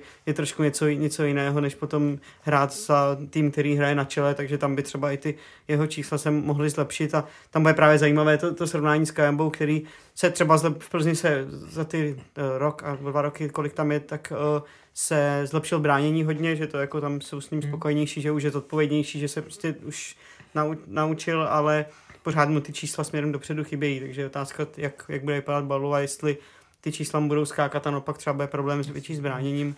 Ale to, pořád... Byť, byť Kamba měl dobré, dobrý závěr sezony, jo? tam si hmm. myslím, že patřil, že byl možná, možná nejlepší křídlo navzdory těm minusovým bodům, tím myslím jako tu koncovku. Hmm. Nebo jako... Ne, pro mě třeba na standard, KMB je pro mě na standardní hráč, pokud Plzeň chce hrát v Evropě, tak KMB je přesně ten typ, který se může prosadit i na takovýhle scéně, protože on má hru jeden na jednoho, která, která je tady jako svým způsobem hrozně unikátní a, a to potom člověk proti nějakým opravdu těm nejlepším týmům nebo ten, ten celek to potřebuje, takže tam zase třeba Kajamba může, může vynikat. A to je přesně to, co má Balua, že když vidíme tu a jeho práci s míčem, rychlost a techniku a vlastně ochotu jít nejde na jednoho, je podle mě tohle správný směr, kterým se bohároví čeští zástupci musí jako vydávat. Občas ten tým doplní to něco jiného, než je ten český způsob hry, české myšlení a tohle je, i když je to prostě hráč, který prošel tím českým prostředím, byl v Karviné, takže navíc ta aklimatizace si myslím, že bude těžká, ale bude snažší, než kdyby to byl hráč třeba ze Slovenska nebo něco takového.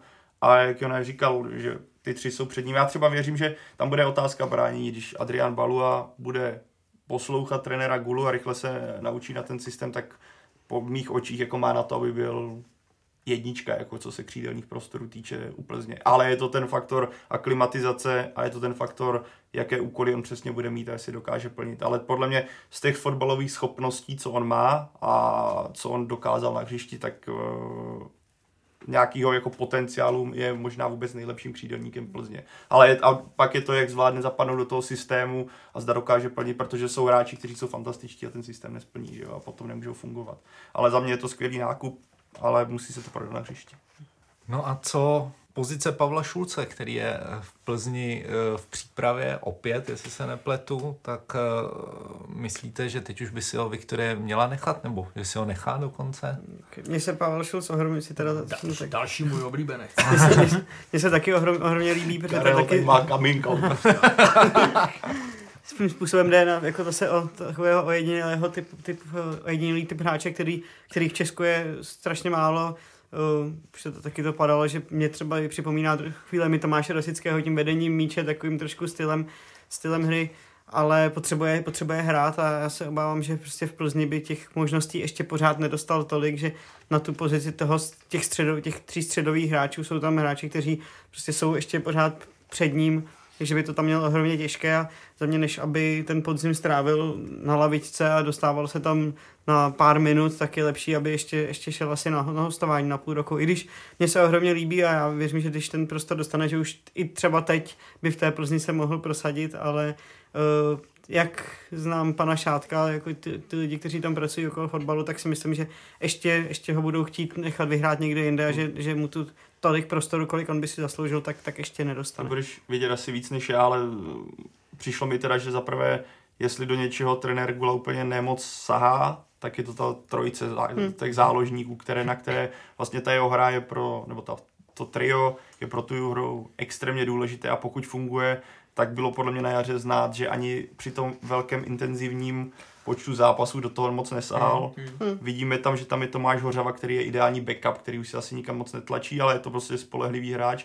A teďka, co jsem tak zaznamenal jako zprávy a nějaký sestří, tak Miroslav Kačer Výborný, je, má přípravu zatím naprosto fantastickou a tím, jak ho trenér Gula zná, tak je otázka, jestli třeba on nebude klepat na tu základní sestavu. Spíš... A z tohle mi vyplývá, jako že Pavel Šulc je spíš taková jako pětka, šestka tady v téhle záložní řadě a z mýho pohledu, a jak on je i nastavený, že se nebojí hostovat do Opavy nebo do Budějovic, neřeší, jestli je to blízko jako místa bydliště, tak z tohle pohledu, pokud se mu najde správný tým, jestli třeba by to mohlo být zase Dynamo, kde už to zná, tak si myslím, že ta sezóna... Liberec. Nebo... Si myslím, teď si říct, že si myslím, že pár klubů je teď na špičkách a, a čeká. Jo, na Já jsem to nechtěl říct, protože by to přišlo. Protože jako je to zajímavý hráč a myslím si, že, myslím si, že prostě fakt pár hmm. klubů tady z těch, řekněme, horní poloviny, no víme, o kterých se bavíme, no, no. kteří žijou z hostování. No, je to to trio kolem tady. Kolem Prahy, no. no. A takže, byť byl v, v Budějovicích, ale, ale myslím si, že by se třeba eh, ho chtěli posunout možná ještě víš, ale jako by, podle mě o ně bude dost zájem. Tak víc už toho v dnešním podcastu nestihneme. Já vám děkuju, Pavle, Karle, Jonáši. Děkuju i vám, že jste nás poslouchali a nezapomeňte, že jsme na webech fotbalfokus.cz, čtsport.cz a všechny díly Fotbal Fokusu najdete samozřejmě ve všech podcastových aplikacích, ale třeba i na YouTube. Mějte se hezky.